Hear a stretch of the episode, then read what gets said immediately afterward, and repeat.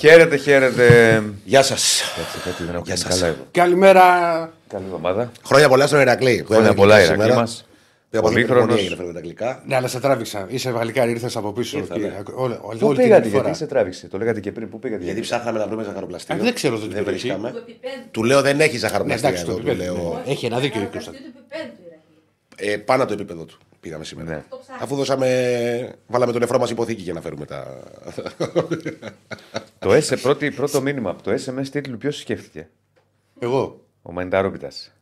Ο Μανιταρόπιτας είναι δικός μου προφανώς. Δεν έχω φάει Μανιταρόπιτα. Όχι, ρε, ο Μανιταρόπιτας το λέω εγώ για σένα.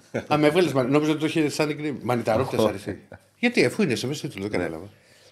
Ναι, όχι, είναι ωραίο τίτλο. Βεβαίως. Δήλωση τίτλου. Είναι δήλωση τίτλου. Το πάμε SMS. Ωραίο το SMS. Λοιπόν, πάτε, την επόμενη φορά βάλουμε MMS. Έχουμε να πούμε πολλά και για το ντέρμπι ΠΑΟΚ Παναθηναϊκό. Πρώτα απ' όλα, πριν πούμε. Συγγνώμη, σε διακόπτω.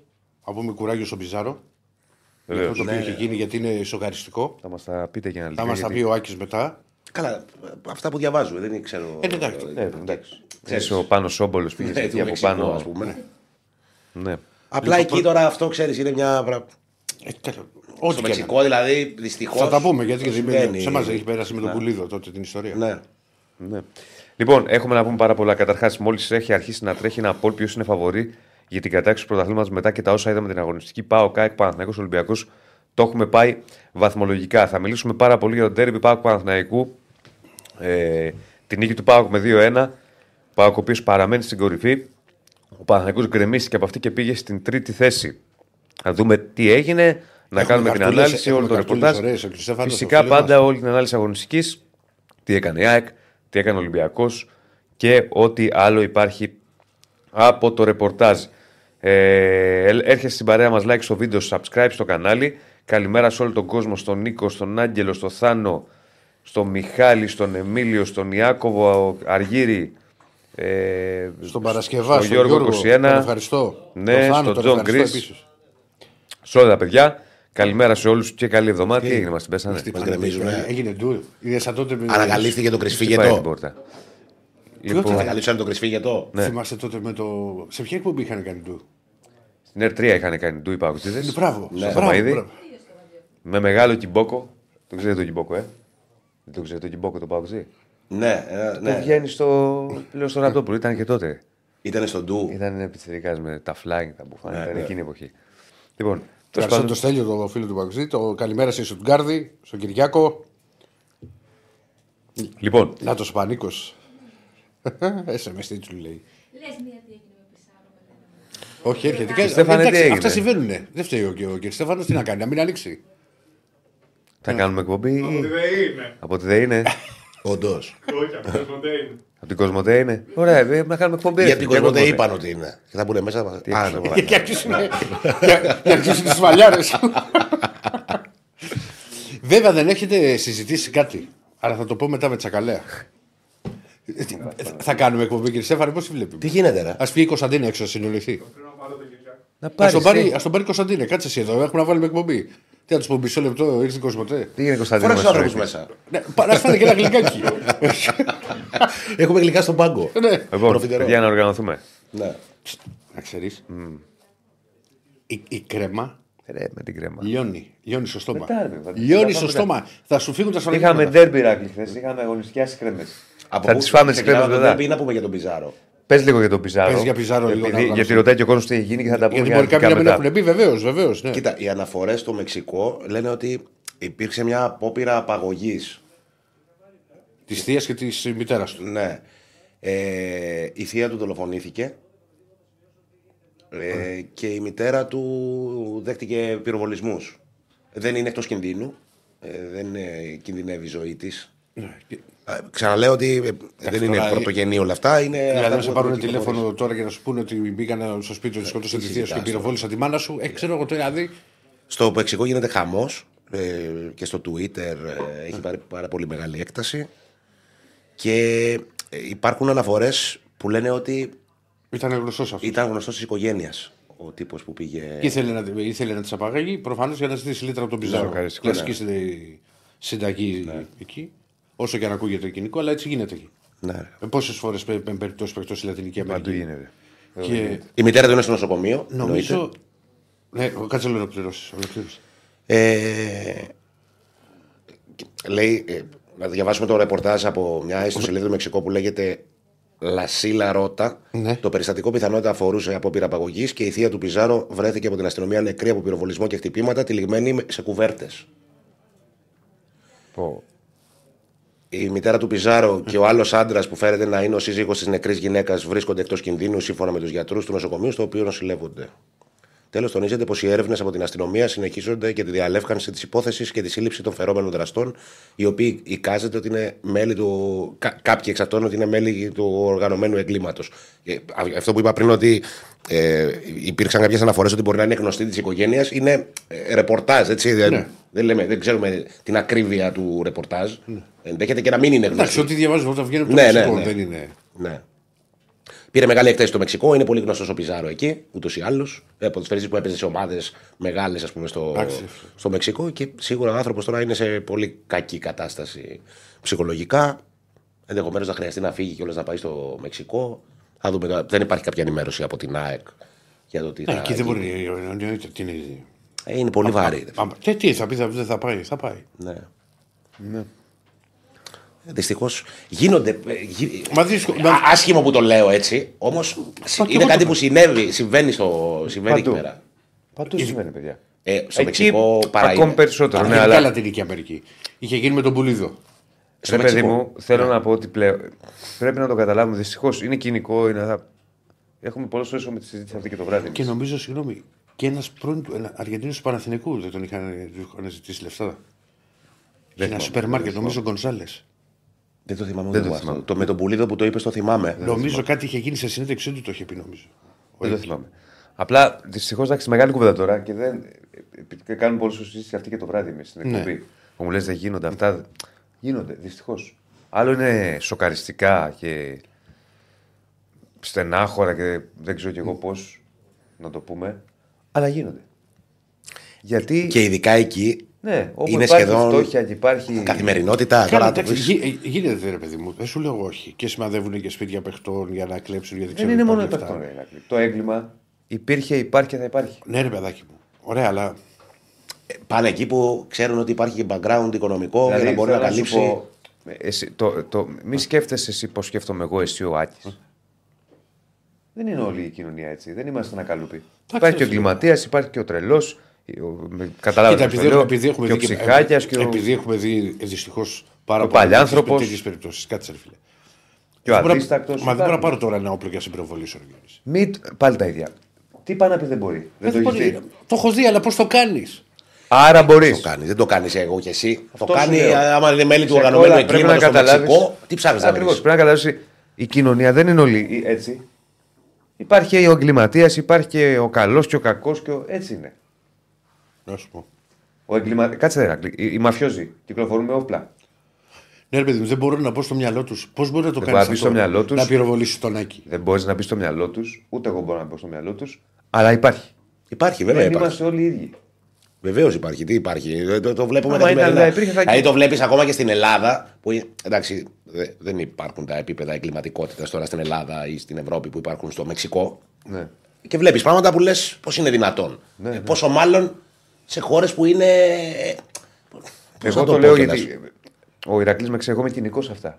Ναι, προφανώς και είναι σοκαριστικό. Εγώ δεν σοκαρίζω πλέον, ειλικρινά σου μιλάω. Είναι όμως όταν ακούς για έγκλημα, για δολοφονίες, για απαγωγές, για μαφιόζικες εκτελέσεις είναι. Παρ' όλα αυτά υπάρχει. Ναι, υπήρχε και θα υπάρχει. Σίγουρα. Δεν είμαστε κοινωνία αγγέλων. Εννοείται. Τέλος πάντων, μεγάλη κουβέντα, θα επανέλθουμε. Άρα, φίλε, όπως έγινε πριν από κάνα μήνα στον Γκάζι που είχαν πάει κάποια παιδιά να κλειτούν. Δεν μπορεί να τον πυροβολήσει τώρα στο κεφάλι. Δεν γίνεται. Όλα γίνονται. Δυστυχώς. Δεν γίνονται γιατί υπάρχει ατιμωρησία από αυτές. Και γιατί και τιμωρία να υπάρχει. Καλά, ατιμωρησία δεν υπάρχει γιατί τους πιάσαν αυτούς. Ναι, και τον έναν. Δεν είναι θέμα ατιμωρησίας. Η μαφία θα υπάρχει. Πρέπει απλώς να καταλάβουμε ότι είναι. Έτσι είναι ο άνθρωπος. Υπάρχει και ο έτσι και ο αλλιώς. Πάντα υπήρχε ρε παιδιά. Εντάξει, μακάρι και να το ξεπεράσει το παιδί. Μακάρι να είναι καταρχήν να περάσει η μητέρα του. Τώρα. Σου λέω, μακάρι να το ξεπεράσει. Ωραία. Πάμε να. Εδώ η φωτογραφία τη βλέπουμε. Η θεία του, Ναι. Τώρα η γυναίκα τώρα δηλαδή. Άστα. Λοιπόν. Επειδή βρέθηκε ένας καριόλης. Άσε με τώρα, μην γίνει. Εγώ στο ξαναλέω. Καλά, σε αυτά δεν θα συμφωνήσουμε μετά. Όχι, δεν είναι αν θα συμφωνήσουμε ή όχι. Είναι θέμα ποια είναι η πραγματικότητα. Έχεις δίκιο. Αλλά δεν είσαι 15 χρόνια να σοκάρεσαι. Αυτό θέλω να πω. Υπάρχει, δυστυχώς. Το έγκλημα υπάρχει, αγγλί μου. Okay. Κατάλαβες πώς το λέω. Επειδή την έχουμε κάνει και πολλές φορές αυτή την κουβέντα και το βράδυ. Τι να κάνουμε τώρα. Δυστυχώς έτσι είναι. Κοινικό αυτό που λέει ο Διονύσης, αλλά έτσι είναι. Δεν υπάρχει. Δηλαδή, λέμε καμιά φορά, μα πώς γίνεται αυτό. Γίνεται. Δεν έχουν όλοι. Τις προάλλες πότε ήταν, θυμάμαι στο Αγρίνιο. Και πάμε, ξεκινάμε τα ποδοσφαιρικά.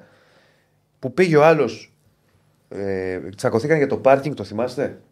Για το πάρκινγκ. Ναι. Και το σκότωσε. Ναι. Πήραν στην καραμπίνα και το σκότωσε. Ναι, στον Πειραιά. Πάντα υπήρχε. Ναι, αλλά πάντα. Όπως και να σου πω τι γίνεται. Ξεφύγαμε και πάμε μετά. Θα σου πω τι γίνεται. Στεναχωριέσαι, λέει ο Γιώργος, δεν είναι θέμα σοκ. Φυσικά και στεναχωριέσαι. Παιδί μου, θα σου πω δίπλα μου. Η γειτονιά ξέρει αν κάποιος. Τι. Αν κάποιος τι. Αν κάποιος έχει μια τέτοια συμπεριφορά σε όλη την Ελλάδα. Δεν έχεις ακούσει που λένε δεν είχε δώσει δικαιώματα. Δεν το πιστεύω. Είχε δώσει δικαιώματα. Τσακωνόντουσαν κάθε λίγο και λιγάκι. Δηλαδή. Και πού ξέρεις τώρα εσύ τι. Εγώ μπορώ να σου πω βέβαια από αυτό που έτυχε σε μένα δηλαδή και άκουσα και τους πυροβολισμούς. Σάββατο πρωί. 300 μέτρα από το σπίτι μου, 400. Που πήγε ο άλλος και πυροβόλησε γιατί κάνανε. Το θυμάμαι, το λέγει. Έργα για φυσικό αέριο λέει και τους ενοχλούσε. Τέλος πάντων, θέλω να πω ότι είναι στενάχωρα όλα αυτά, εννοείται. Και κάθε μέρα ακούμε με αφορμή τώρα το τι έγινε στην οικογένεια του Πισάρο. Δυστυχώς όμως, ναι, πάντα θα υπάρχει.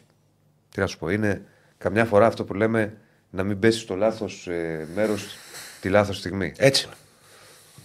Λοιπόν, καλά, βέβαια στο σπίτι τους ήταν οι άνθρωποι αυτοί, δεν πέσανε στο λάθος μέρος τη λάθος στιγμή, αλλά. Ναι. Ναι, απλά τι γίνεται, δηλαδή όλοι αυτοί οι ποδοσφαιριστές θα πρέπει να πάρουν όλο τους το σόι να το φέρουν στην Ευρώπη. Ελάτε. Δεν είναι μόνο θέμα ποδοσφαιριστών, μωρέ. Εντάξει, ρε παιδί μου, σου λέω. Καλά, δεν θα κάνουν απαγωγή τώρα σε έναν απλό άνθρωπο. Εκεί πηγαίνανε επειδή είναι του Πιζάρου και ξέρετε ότι έχει λεφτά και ότι θα τους δώσει και θα τους τα στείλει. Και θα πρέπει να παίρνει όλο το σόι να το φέρνεις όπου πηγαίνεις. Μία μερική, μία από εδώ, μία από εκεί. Ναι. Πάμε να δούμε. Ξεκίνησαμε έτσι γιατί υπήρχε αυτό το πολύ δυσάρεστο γεγονός με την οικογένεια του Πισάρο. Λοιπόν, πάμε να δούμε τι έγινε στην αγωνιστική και θα έχουμε συνέχεια Αντώνη Τσακαλέα μαζί μας για να ξεκινήσουμε με το μάτς της Τούμπας. Πανετολικός Λαμία 1-2. Διπλό για τη Λαμία και σημαντικό διπλό. Ο Πανσεραϊκός με το Βόλο 2-2. Εδώ το έχει γυρίσει ο Πανσεραϊκός στο σοφάρι ο Βόλος. Ναι, 0-1-2-1. Ματσάρες Super League. Κηφισιά 0-1. Δικαιώς και για Αστέρα, δικαιώς και για Λαμία. Τα θυμάσαι αυτά. Δεν θυμάμαι ακριβώς τι είχαμε δώσει. Αυτό σκεφτόμουν τώρα και προσπαθώ να θυμηθώ, αλλά ξέρω ότι ξεχνάω εγώ. Εγώ Αστέρα είχα δώσει άσο από εδώ μέχρι την Τρίπολη. Εγώ είχα δώσει άσο τον Πανσεραϊκό. Αυτό το θυμάμαι. Λαμία, ότι δεν κερδίζει για τέτοιο. Νομίζω ότι γκολ της. Χι 2 νομίζω. ΑΕΚ Όφη 3-0. Η ΑΕΚ η οποία πήρε αυτή την νίκη της κριτικής ομάδας. Ο Αστέρας 3-1 τον Ατρόμητο. Ο Ολυμπιακός Παζιά 1-3-1, ΠΑΟΚ, Παναθηναϊκός 2-1. Πάμε να δούμε βαθμολογία. Πώς διαμορφώνεται. Έχουμε μόνο το πρώτο, τον ΠΑΟΚ. Θέλετε να φέρετε λίγο πιο κοντά το monitor. Δεν γίνεται. Άστο. Το βλέπουμε από εδώ, Περίμενα. Άστο. Εδώ κοίτα τι μου κάνει νερά. Βλέπεις. Περίμενα. Λοιπόν, τέλος πάντων, μόνος πρώτος ο ΠΑΟΚ. Μετά την νίκη επί του Παναθηναϊκού στους 47 βαθμούς. Ακολουθεί η ΑΕΚ στους 45. Ο Παναθηναϊκός έπεσε στην τρίτη θέση στους 44, όλοι είναι πάρα πολύ κοντά όπως βλέπετε στους 3 βαθμούς. Ο Ολυμπιακός σταθερά εκεί στην τέταρτη θέση στους 41 βαθμούς. Ο Άρης ακολουθεί στην πέμπτη θέση και από εκεί πέρα Αστέρας, Λαμία, ο Ατρόμητος, ο Πανσεραϊκός, ο Όφη, ο Βόλος, ο Πανετολικός, ο Πας Γιάννα και στην τελευταία θέση της βαθμολογίας η Κηφισιά. Δημήτρης Νάτης, κλασικός δεσίλα, σιγά μην απαντούσες. Κάτσε να το δω, ρε φίλε. Μου στέλνει. Όταν έπεσε η κροτίδα, το παίζετε έξυπνοι και λέγατε μεγάλο βήμα αυτό για το πρωτάθλημα. Μακάρι όλα τα μακάρι του κόσμου να βγει αντίθετα η απόφαση στο ΚΑΣ. Μετά να δω, θα λες τέταρτος. Τερήμ, θέλετε. Το διάβασα. Εντάξει. Δεν το είχα δει. Συγγνώμη, Δημήτρη μου. Λοιπόν, για να αλλάξουμε λίγο το κλίμα. Δεσίλας λέει: δεν θυμόταν ότι ο Ιωαννίδης είναι εκτός αποστολής στα προγνωστικά. Θέλω να θυμάται. Τι είναι, δεν θυμόταν, αφού είπαμε ότι είναι εκτός αποστολής. Και είχαμε πει: θα δούμε αν θα παίξει ή όχι. Έπαθε υποτροπία από τη θλάση, δεν έπαιξε. Τι εννοείς, δεν θυμόταν. Εγώ, όχι, περίμενε. Πότε βγήκε η αποστολή. Το Σάββατο που βγήκε η αποστολή ήταν στην αποστολή ο Ιωαννίδης. Ήταν μέσα. Έμεινε έξω χθες. Έμεινε έξω, κόπηκε από την αποστολή ο Ιωαννίδης γιατί είχε θέματα με τη θλάση. Ήταν στην αποστολή. Τον είχε δηλώσει ο Παναθηναϊκός. Πού δεν μπορεί να πεις ότι είναι εκτός αποστολής. Για να μπει τον Ιωαννίδη. Όχι, το δήλωσε στην αποστολή, είδαν ότι δεν μπορούσε. Κόπηκε. Για μένα, τέλος θα το συζητήσουμε. Έγινε λάθος που έπαιξε τον Ατρόμητο. Αυτό εννοώ. Θα ξεκινήσουμε με. Αυτό λες. Ναι, λάθος. Θα ξεκινήσουμε με το ντέρμπι φυσικά. Ναι. Πολύ ωραία. Μαζί μας η BetShop. Κορυφαία εταιρεία. Πολυτρομερές αποδόσεις. Μας έχει φτιάξει. Όλα τα μπαλάκια.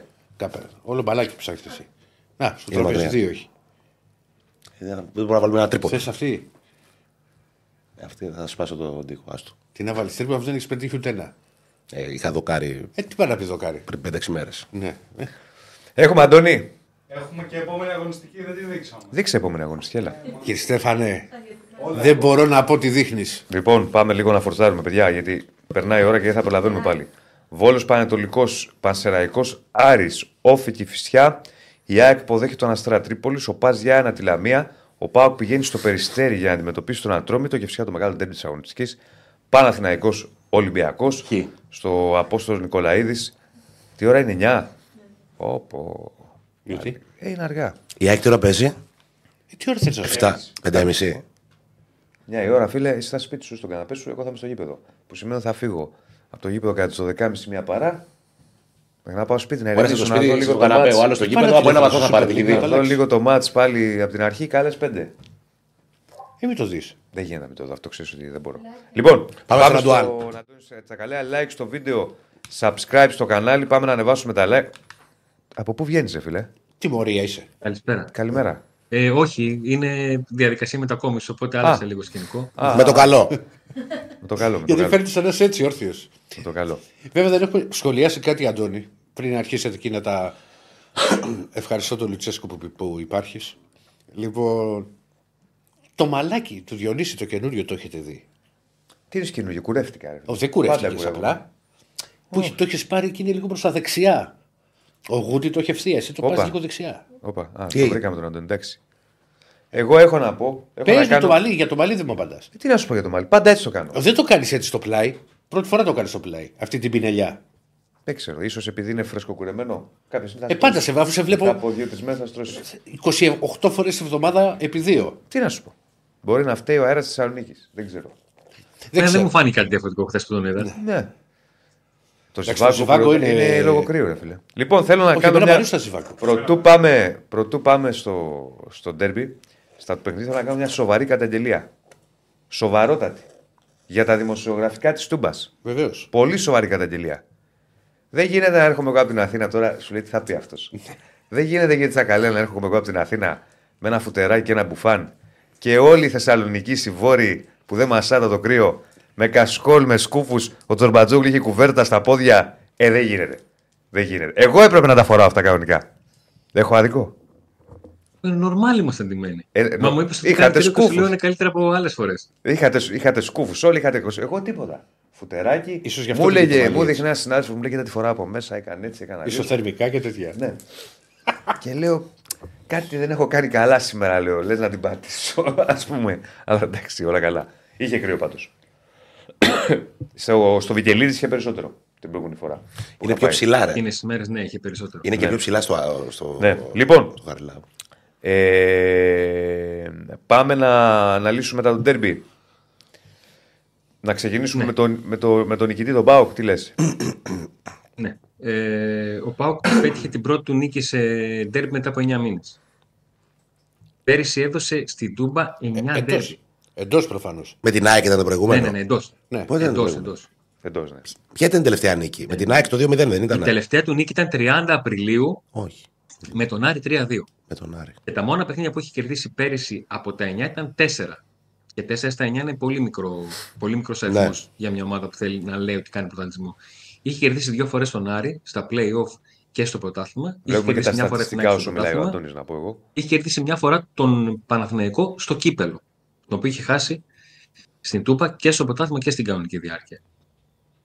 Είναι η πρώτη νίκη σε ντέρμπις στην οποία υπήρχε το πρέπει περισσότερο από κάθε άλλη φορά. Καταλαβαίνει κανείς ότι όταν ο ΠΑΟΚ πηγαίνει στο Κλεάνθης Βικελίδης ή στην Νέα Φιλαδέλφια ή στο Καρεσκάκι ή στη Λεωφόρο, δεν υπάρχει το πρέπει.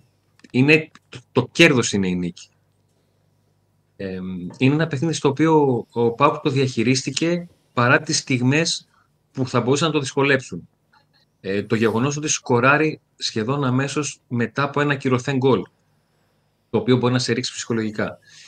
Το γεγονός ότι σκοράρει αμέσως μετά από την ισοφάριση του Παναθηναϊκού, την κρύα ισοφάριση από την άποψη ότι δεν υπήρχε ένα πεντάλεπτο, δεκάλεπτο στο οποίο ο Παναθηναϊκός μπήκε καλά και αν μου επιτρέπεις, τον πίεσε. Μετά από δεύτερο κυρωθέν γκολ. Γιατί είχε σκοράρει ναι. Το καπάκι μετά το 1-1 που ακυρώθηκε τον γκολ. Του Κουλιαράκη. Ο Μούργκ, ναι. Του Μούργκ. Όχι, λέμε για το δεύτερο. Όχι, μιλάει για το. Α, συγγνώμη. Ναι. Για το δεύτερο ημίχρονο. Mm-hmm. Είναι ένα παιχνίδι πολύ γεμάτο από ένταση θες, από βάρθες, από μάχες που δόθηκαν μέσα στη μεσαία γραμμή που κρίθηκαν πάρα πολλά εκεί. Στο τέλος της ημέρας ο ΠΑΟΚ κερδίζει όπως θα μπορούσε να κερδίσει και στη Λεωφόρα, από την άποψη ότι οι φάσεις του Παναθηναϊκού είναι πολύ σημαντικές και η μεγάλη απόκριση του Κοτάρσκι στον Μλαντένοβιτς και η ευκαιρία του Γετβάη στο τέλος. Πιο μεγάλη του Μλαντένοβιτς. Ναι. Ναι. Του Μλαντένοβιτς είναι μεγάλη γιατί είναι καθαρή, είναι μόνος του. Όλο το τέρμα. Και για το χρονικό σημείο που ήταν το παιχνίδι, είχε όλο το χώρο και το χρόνο να σκεφτεί, το οποίο είναι πολυτέλεια. Αυτό το ένα δευτερόλεπτο είναι πολυτέλεια για το ποδόσφαιρο. Να το έχεις. Ναι. Όπως ο Ντεσπότοφ είχε 3-4 στο 2-1 δευτερόλεπτα. Να κοντρολάρει, να σουτάρει, να κάνει. Και όλο αυτό γιατί ο Σάστρε είναι αυτός που ξεκινάει και τελειώνει αυτή τη φάση του 2-1. Ο Σάστρε είναι ο παίκτης που κλέβει την μπάλα παράλληλα με τη μεγάλη περιοχή και μετά από 15 δευτερόλεπτα έχει βρεθεί στο σημείο του πέναλτι. Κάνει κίνηση και παίρνει τον αμυντικό του Παναθηναϊκού, ανοίγει τα πόδια, περνάει η μπάλα και τα υπόλοιπα, όπως είπες, είναι ιστορία. Ο Ντεσπότοφ έχει δείξει ότι. Έχεις συγγνώμη, σε διακόπτω, Αντώνη μου, έχεις απόλυτο δίκιο. Όποιος μπορεί να δει τον γκολ του ΠΑΟΚ πίσω από την κάμερα που το δείχνει, πίσω από το τέρμα που το δείχνει Νόβα, το έδειξε σε σημείο. Είναι εκπληκτικός ο τρόπος με τον οποίο κλέβουν, αλλάζουν την μπάλα και φτάνει ξανά. Γιατί ο Ντεσπότοφ, εάν δεν κάνω τόσο μεγάλο λάθος, είναι ο πρώτος παίκτης που παίρνει την μπάσα του Σάστρε έξω από την περιοχή του ΠΑΟΚ και είναι ο τελευταίος που εκτελεί. Έχει κάνει ο ΠΑΟΚ. Και οι δύο μαζί είναι στο τέλος. Ναι. Έχει κάνει ο ΠΑΟΚ, το έβλεπα. Είναι τρομερό. Παιδιά, δείτε το από πίσω. Το έχω δει, το έβλεπα. Είναι τρομερό. Χθες το βράδυ που γύρισα. Αν δεν κάνω λάθος, ας με διορθώσει κάποιος στα σχόλια, αν το ξέρετε εσείς, έχει κάνει ο ΠΑΟΚ απίστευτο transition. Και νομίζω μέσα σε 16 δευτερόλεπτα από την αρχή της φάσης, που αν θυμάστε η φάση ξεκινάει στο μισό γήπεδο του ΠΑΟΚ, κοντά στην περιοχή του, που πάει να περάσει μια μπαλιά ο Κότσιρας έξω αριστερά, κλέβει ο ΠΑΟΚ και αρχίζει. Μιλάω για το δεύτερο γκολ, έτσι. Mm-hmm. Για το δεύτερο γκολ. Και αρχίζει αυτό το οποίο είναι μεγάλη του δύναμη, το transition, και αυτό που είναι και μεγάλη αδυναμία του Παναθηναϊκού, το αμυντικό του transition. Και φτάνει η μπάλα. Ένας προπονητής που έφυγε νύχτα από το ΠΑΟΚ, που δεν έκατσε ούτε 6 εβδομάδες, ο Στανόγεβιτς, στην συνέντευξη τύπου όταν είχε παρουσιαστεί, είχε πει ότι εγώ θέλω να κάνω τον ΠΑΟΚ να κάνει τις ιδανικές επιθέσεις, που οι ιδανικές επιθέσεις διαρκούν 15 με 16 δευτερόλεπτα. Mm. Νύχτα έφυγε και έφτασε ο ΠΑΟΚ να κάνει τέτοιες επιθέσεις. Δικαιώθηκε μετά από χρόνια. Κοίτα, είναι ξεκάθαρο αυτό. Να κάνουμε και μια διάλογο τώρα έτσι, για το ντέρμπι. Σε ό,τι έχει να κάνει την ανάλυση του, είναι ξεκάθαρο ότι αυτό είναι έργο προπονητή, δεν το συζητάμε. Έχει μια ταυτότητα ο ΠΑΟΚ σε αυτό το κομμάτι. Είναι κάτι το οποίο το έχουμε δει καιρό τώρα. Λέγαμε ότι δύο είναι τα δυνατά σημεία του ΠΑΟΚ. Το πρώτο, η φούλα αποτελεσματικότητα που έχει με τα γκολ που βάζει. Και το δεύτερο, ότι είναι εξαιρετικό, το λέει και ο Νιόμπλιας εδώ. Προχθές τον είχαμε βγάλει. Στο transition. Η καλύτερη ομάδα στο transition. Στο επιθετικό της transition. Όταν όμως. Πρόσεχε. Όταν. Δηλαδή, εδώ τι είχαμε. Μια ομάδα με ταυτότητα του προπονητή του Λουτσέσκου, που είναι πολύ καλή σε αυτό το κομμάτι, και μια ομάδα με νέο προπονητή. Θα τα πω μετά για τον Παναθηναϊκό. Μια ομάδα που άλλαξε. Που τα άλλαξε πολύ στο ημίχρονο. Σχέδιο, ας πούμε. Ναι, πάρα πολύ. Και που είναι κακή στο αμυντικό transition. Για να είμαστε δίκαιοι όμως, Ο Παναθηναϊκός κακός στο αμυντικό transition δεν είναι μόνο επί Φατίχ Τερήμ. Ήταν και επί Γιοβάνοβιτς. Έχει πρόβλημα και ο Παναθηναϊκός. Ναι, αλλά με τον Γιοβάνοβιτς ήταν πιο κοντρολαρισμένος. Πιο ισορροπημένος. Πιο ισορροπημένος. Πιο φυκτός. Ναι. Δηλαδή θυμίζω Μασαλία. Είχε προβλήματα εκεί. Και στην Τούμπα. Και στη Λεωφόρο. Ο ΠΑΟΚ το είχε εκμεταλλευτεί αυτό. Και ο ΠΑΟΚ είναι σε αυτό το κομμάτι εξαιρετικός. Πάντως, για τον ΠΑΟΚ, δεν ξέρω αν συμφωνεί και ο Αντώνης. Εγώ αυτό που καταλαβαίνω είναι ότι ο ΠΑΟΚ χρησιμοποίησε την περσινή σεζόν ως εκπαιδευτική εντός εισαγωγικών. Έκτισε κάτι με αυτό το build-up, με αυτό το passing game. Το εξέλιξε σε πολύ μεγάλο βαθμό. Αυτό βλέπω εγώ απ' έξω. Δεν ξέρω, μπορεί να κάνω και λάθος. Αυτό καταλαβαίνω όμως. Και ξαφνικά ανέβασε σταδιακά, μάλλον όχι ξαφνικά, ανέβασε σταδιακά την ένταση με αποτέλεσμα να μπορεί να κάνει αυτό που κάνει σήμερα. Δηλαδή να κλέβει μπάλες, να έχει ένταση και να έχει πολύ γρήγορες συναλλαγές, να έχει πολλούς αυτοματισμούς. Δεν ξέρω αν συμφωνείς, Αντώνη, σε αυτό, σε αυτή την παρατήρηση. ΠΑΟΚ πέρυσι προσπάθησε να παίξει κάτι συγκεκριμένο και το καλοκαίρι κλείθηκε να πάρει ο Λουτσέσκου μια απόφαση. Ή θα προσαρμοστώ σε κάτι διαφορετικό γιατί αυτό δεν μου βγαίνει, ή θα ψάξω να βρω τους παίχτες για να παίξω αυτό που θέλω. Ναι. Και αυτό που έχει πετύχει ο ΠΑΟΚ είναι η ισορροπία ανάμεσα σε ηγέτες και ρολίστες. Το να είναι σημαντικός σε μια φάση όπως αυτή του δεύτερου γκολ ο Τάισον και ο Ντεσπότοφ που είναι παίκτες ηγέτες, αλλά και ο Σάστρε που είναι παίκτης ρολίστας, που ήδη ξέρει ότι έχει ένας παίκτης, έχει αποκτηθεί ένας παίκτης για να παίξει στη θέση του, είναι πολύ σημαντικό.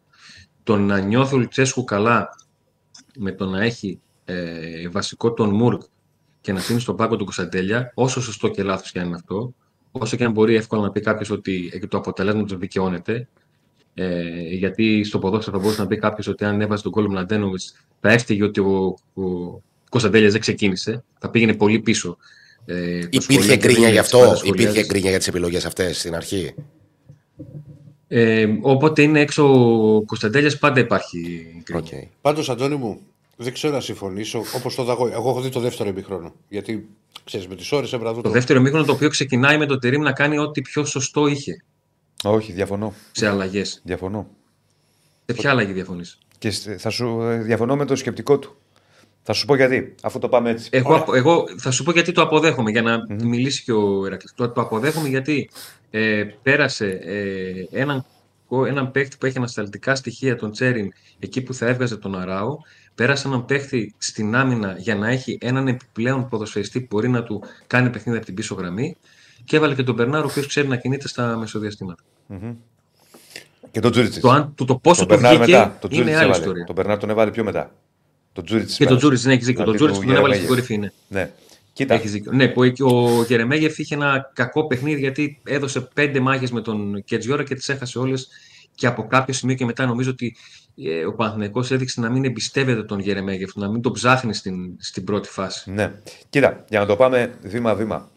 Είναι ένα πρώτο ημίχρονο το οποίο είναι σβηστό. Δηλαδή, μέχρι το 35. Πολύ λίγες τελικές. Μέχρι το 35.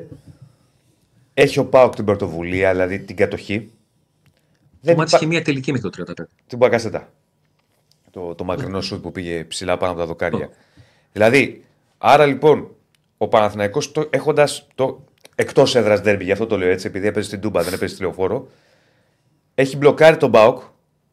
Δηλαδή την πρώτη επίθεση του πρωταθλήματος δεν της έχει επιτρέψει για 35 λεπτά μέχρι να μπει το γκολ του Κουλιεράκη που ακυρώθηκε να κάνει τελική. Τον έχει καταφέρει να κόψει εντελώς τις συνεργασίες των ακραίων. Το έχει πάει σβηστά εκεί που θέλει. Ωραία. Μην ξεχνάμε ότι είναι ντέρμπι. Το κυρίαρχο είναι το αποτέλεσμα. Σε μια φάση που κάνει λάθος ο Αϊτόρ, αν θυμάστε, κάνει λάθος πάσα ο Αϊτόρ, φεύγει στο transition ο ΠΑΟΚ, που είναι η δύναμή του. Ο Τάισον, ο οποίος ζει δεύτερη νιώτη. Πάνω σε αυτό που λες, γιατί εγώ θέλω να σας βάλω πινελιές, εσείς θα μιλάτε. Δεν μπορεί ένας 36χρονος ποδοσφαιριστής να περνάει με την μπάλα στα πόδια σαν σταματημένο έναν 22χρονο. Διαφωνώ επίσης. Δεν γίνεται. Όλα γίνονται. Ήταν λίγο κάπως αυτό. Ναι, όχι, δεν το λέω για τον Βαγιανίδη. Αν ο άλλος είναι καλά. Είναι. Με την μπάλα στα πόδια. Βεβαίως. Αν ο άλλος είναι καλά. Νομίζω, Ηρακλής, στο τέλος σκέφτομαι ότι το λάθος του Βαγιανίδη ήταν το να μην αποδεχθεί ότι δεν την έχει τη φάση και να πάει να κάνει ένα φάουλ. Να τα πάμε όμως βήμα-βήμα, παιδιά. Ναι. Που λες τώρα εσύ. Στον κόλ, το δεύτερο. Ναι. Ναι. Θα μπορούσε. Αλλά αν το. Ξέρεις τι γίνεται. Ναι, τον έχασες. Καταλαβαίνω. Όμως όταν ο 37χρονος είναι σε πάρα πολύ καλή κατάσταση και ο άλλος είναι στα κόκκινα, γιατί μάλλον θυλάσσε ο Βαγιαννίδης. Ναι. Δεν θέλει και πολύ. Ναι. Τέλος πάντων, ένα πρώτο μήχρονο να το πάρουμε λίγο με τη σειρά. Πρώτο δεν έχω δει. Είναι ένα πρώτο μήχρονο το οποίο πάει σβηστά.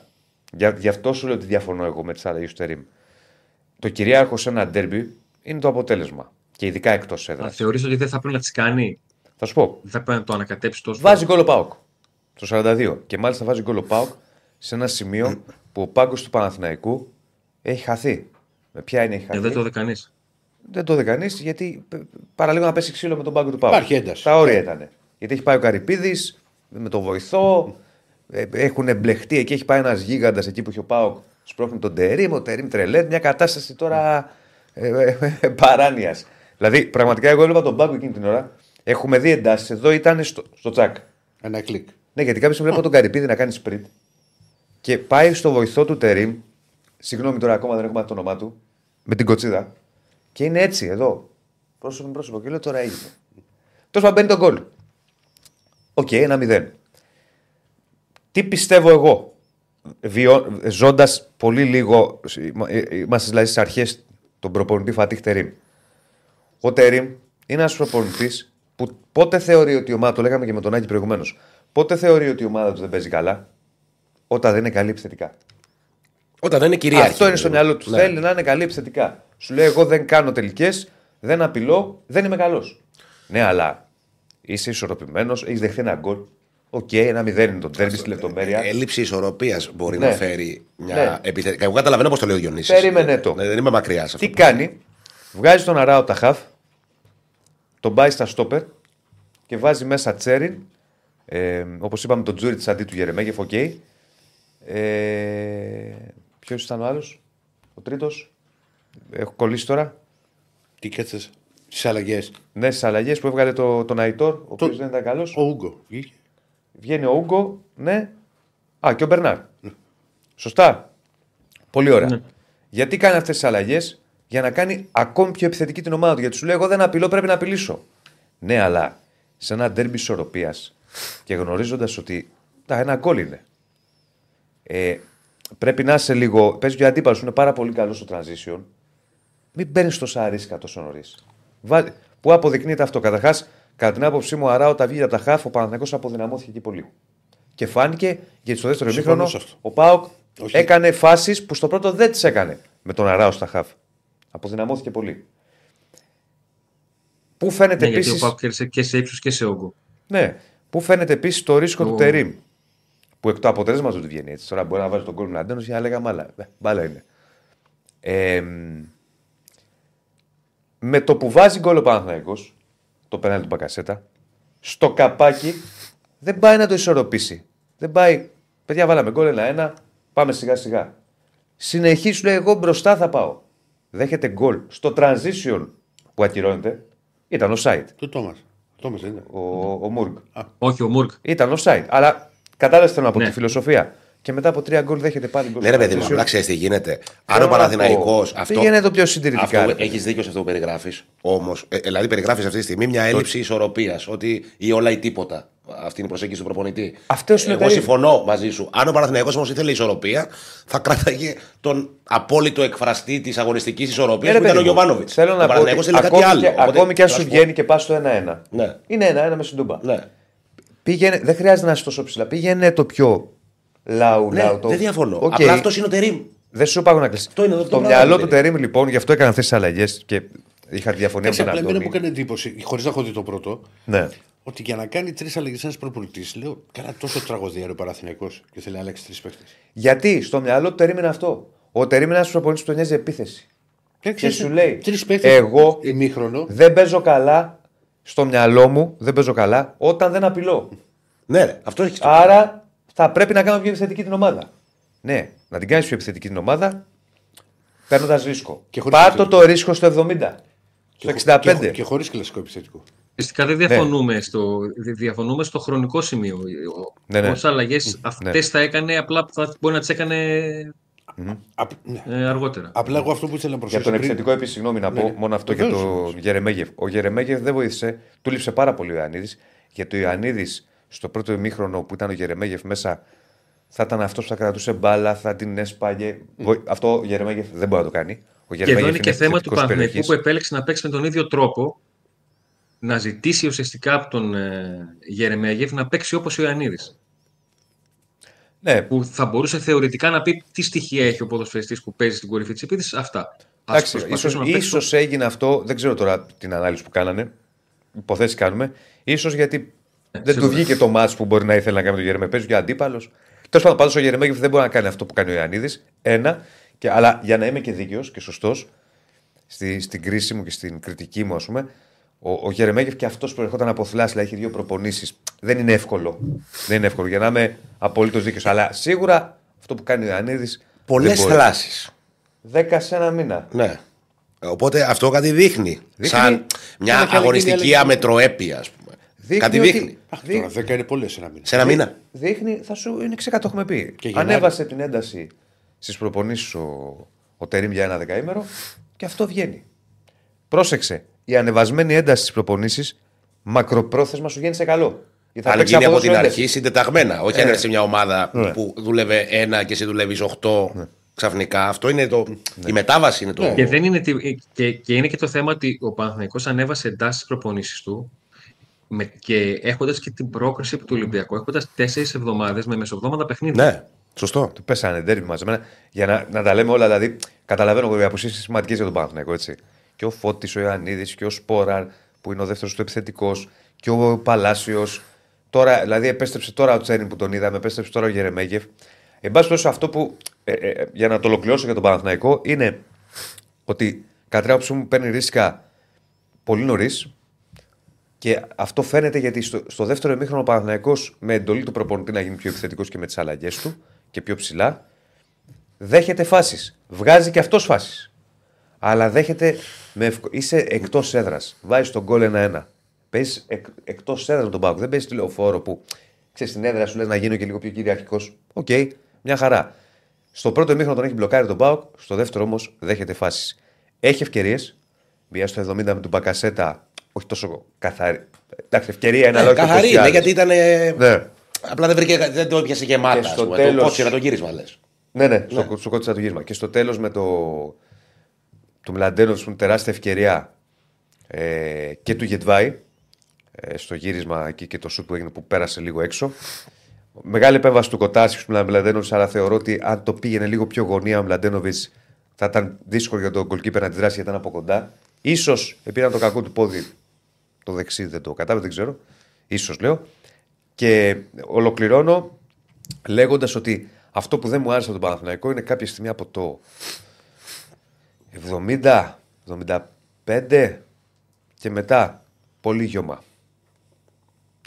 Σου λέει ότι πιέζομαι χρονικά ενώ. Μεγάλη αλήθεια. Πολύ γιωμά. Ενώ, πρόσεξε. Δηλαδή πήγαινε ρε παιδί μου. Και αχρίαστη ενώ είχε παίκτες να κουβαλήσουν μπάλα. Ναι, πήγαινε με γέμισμα από τον τροματοφύλακα. 2-3 φορές που έβαλε την μπάλα κάτω, όταν προσπάθησε να πιέσει τον ΠΑΟΚ στο τελευταίο δεκάλεπτο, έβγαλε φάσεις. Γιατί έχει τους παίκτες. Ναι, με περνάνε από τη μία και μπακασέτα από την άλλη με τις υπεραρρυθμίες που είχε να δημιουργήσει. Εμένα η αίσθηση που μου δημιουργήθηκε χθες ήταν ότι υπερτερεί αισθητά ο ΠΑΟΚ έναντι του Παναθηναϊκού σε λύσεις από τη μέση και μπροστά, νομίζω. Δηλαδή, ήταν, παιδί μου, η μεσοεπιθετική και η επιθετική του ΠΑΟΚ, ας πούμε. Δεν έχει απουσίες ο Παναθηναϊκός, λέει. Έλειψε ο Βέρμπιτς, έλειψε ο Σπόρας, έλειψε ο Παλάσιος. Για τον Παναθηναϊκό είναι σημαντικές απουσίες αυτές. Δηλαδή ο Παλάσιος. Δεν διαφωνώ. Που λείπει καιρό τώρα. Δεν στο λέω ως μια πραγματικότητα. Παλάσιος που λείπει καιρό τώρα. Είναι παίκτης που μπορεί να δώσει πολλά. Και στην ταχύτητα και στο γεγονός ότι γυρίζει πίσω, μαρκάρει. Ναι, αλλά όλα αυτά με Ντεσπότοφ, Τάισον και είχε φέρει από τον πάγκο τώρα Κωνσταντέλια Ζήφκοβιτς. Δεν είχε Παναθηναϊκός να φέρει. Ναι, εκεί 5 είναι η δεν έχει άλλους. Ναι, ρε παιδί, απλά είναι και οι 5 μπαρτοκαπνισμένοι και είναι και καλοί. Και οι 2 που δεν παίξανε. Ναι. Απλά φέτος ο ΠΑΟΚ έχει καταφέρει να έχει 5 μεσοεπιθετικούς και να μην υπάρχει κανένας που να είναι παγκίτης. Ούτε δεν μπορείς να πεις το Μούργκ ότι είναι παγκίτης με 30 παιχνίδια φέτος. Ναι. Δεν στο συζητάω για Τάισον, Κωνσταντέλια. Ρε, φαντάζομαι ότι ο Παναθηναϊκός αυτό που λέει ο Άκης. Όχι, έχεις δίκιο, αλλά δεν είχε. Δηλαδή έβαλε πάλι στο δεύτερο ημίχρονο. Επιθετικό σεντερφόρ το Τζούρισιτς. Ναι, εντάξει, σίγουρα έπαιξε ρόλο και ειδικά του Ιωαννίδη απουσία δεν το συζητάμε. Έχω πάντως αυτό που θέλω να πω πριν στον Αντώνη. Ναι. Είναι ότι... Α, συγγνώμη, μόνο αυτό. Θα το ξεχάσω. Πάρα πολύ κακή εμφάνιση από τους εξτρέμ. Ενώ οι εξτρέμ του ΠΑΟΚ πέταγαν, ο Τάισον και ο Ντεσπότοφ. Αϊτόρ Μαντσίνη χθες. No. Τίποτα. Λοιπόν, να πω γιατί μου έχουν στείλει αρκετοί φίλοι του Ολυμπιακού εδώ μηνύματα. Θα τα πω, παιδιά, μετά στο ρεπορτάζ και για Σολμπά και Ντεσπότοφ και όλα. Δεν έχω κανένα θέμα. Ναι. Και για τις μεταγραφές που με ρωτάνε για οτιδήποτε. Λοιπόν, εγώ θεωρώ ότι ο ΠΑΟΚ μετά το 2-1, που ήταν λογικές οι αλλαγές που πήγε ο Σύφιος και ο Κωνσταντέλιας, δεν ξέρω αν θα συμφωνήσετε μαζί μου, αλλά αυτό που είδα εγώ από την τηλεόραση. Θεωρώ ότι ο Κωνσταντέλιας δεν έκανε τόσο καλό παιχνίδι. Μπορούσε στις 2-3 φάσεις στις οποίες βγήκε στην κόντρα ο ΠΑΟΚ να έχει πολύ καλύτερες επιλογές. Σωστό. Και εγώ συμφωνώ σε αυτό. Δηλαδή, ειδικά σε ένα που πάει να σουτάρει, κάνουν κίνηση δύο παίκτες του ΠΑΟΚ μέσα στην περιοχή. Δεν τους βλέπει καν. Ο Μπράντον Ντόμας μπαίνει μέσα. Ναι. Δηλαδή, μπορεί να είχε, αν είχε λίγο πιο καθαρό μυαλό Κωνσταντελιάς, γιατί εντάξει, μιλάμε για παιδί που ξέρει τεράστια καντάρια μπάλα, το πούμε εμείς από εδώ. Θεωρώ ότι δεν ήταν τόσο το μυαλό του τώρα στο μάτσικ. Και μου έκανε τρομερή εντύπωση η φάση στο 94. Δηλαδή, θεωρείς ότι σου έγινε φάουλ που σου έγινε. Του βγάλει παπούτσι. Του βγάλει παπούτσι, ρε παιδί μου, ναι. Συνέχισε τη φάση. Συνέχισε τη φάση. Το μάτι 2-1 είναι στο 94. Μην βγάζεις το παπούτσι να το δείξεις. Και αν από τη σέντρα αυτή γινόταν γκολ. Ναι.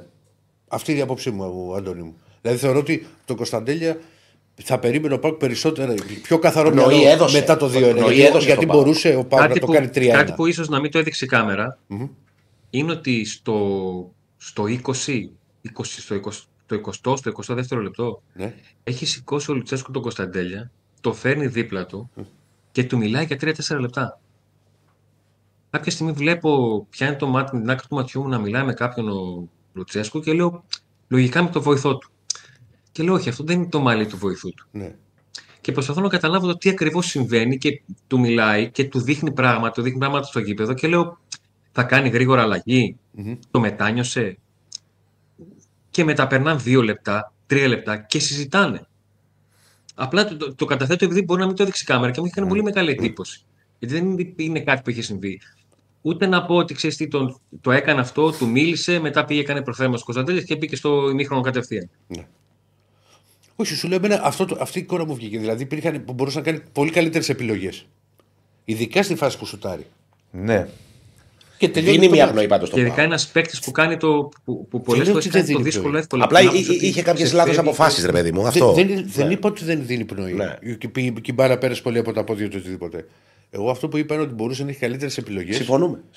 Και μπορεί να ήταν, ξέρεις, άλλη η εικόνα και η εξέλιξη, ξέρεις, του μάτς. Ήταν ένα ενδιαφέρον ντέρμπι. Η αλήθεια αυτή γιατί μας κράτησε μέχρι το φινάλε, όπως είπε και ο Αντώνης. Με ένταση, με μονομαχίες, με. Θρίλερ στο φινάλε με τις φάσεις. Το πέναλτι δεν είπατε. Πέναλτι είναι. Αντώνη. Είναι πέναλτι. Τον πατάει. Πάτημα είναι. Απλά το εκνευριστικό είναι το σημείο. Δηλαδή εγώ δεν μπορώ να δεχτώ να γίνεται πέναλτι στη γωνία της περιοχής. Εγώ να σας πω την αμαρτία μου, το έλεγα και στον Ηρακλή. Το όλο θέμα συζήτησης είναι ότι ο Μπακασέτας πέφτει με πολύ θεατρικό τρόπο. Ότι πατήθηκε και είναι δεδομένο. Ξέρεις τι, εγώ πιστεύω ότι είναι. Το βρίσκει, αλλά είναι ψιλοανεπαίσθητο, δεν τον πατάει. Κοίταξε. Υπάρχει επαφή. Κατάλαβε ότι έχει πάτημα και σου λέει θα το πάρει. Αυτό. Το βρίσκει ψηλά. Στο πέλμα. Και ψηλά. Γι' αυτό τρελάθηκε κιόλας ο Τάισον μετά, γιατί ο Τάισον ξέρει ότι δεν το βρήκε γεμάτα. Ναι. Και ότι ο άλλος πέφτει από την επαφή, μόλις γεννήσει από την επαφή. Και είναι αυτά τα πέναλτι βάρ που λέμε. Δηλαδή το καταλαβαίνει ο παίκτης ότι με πατάει.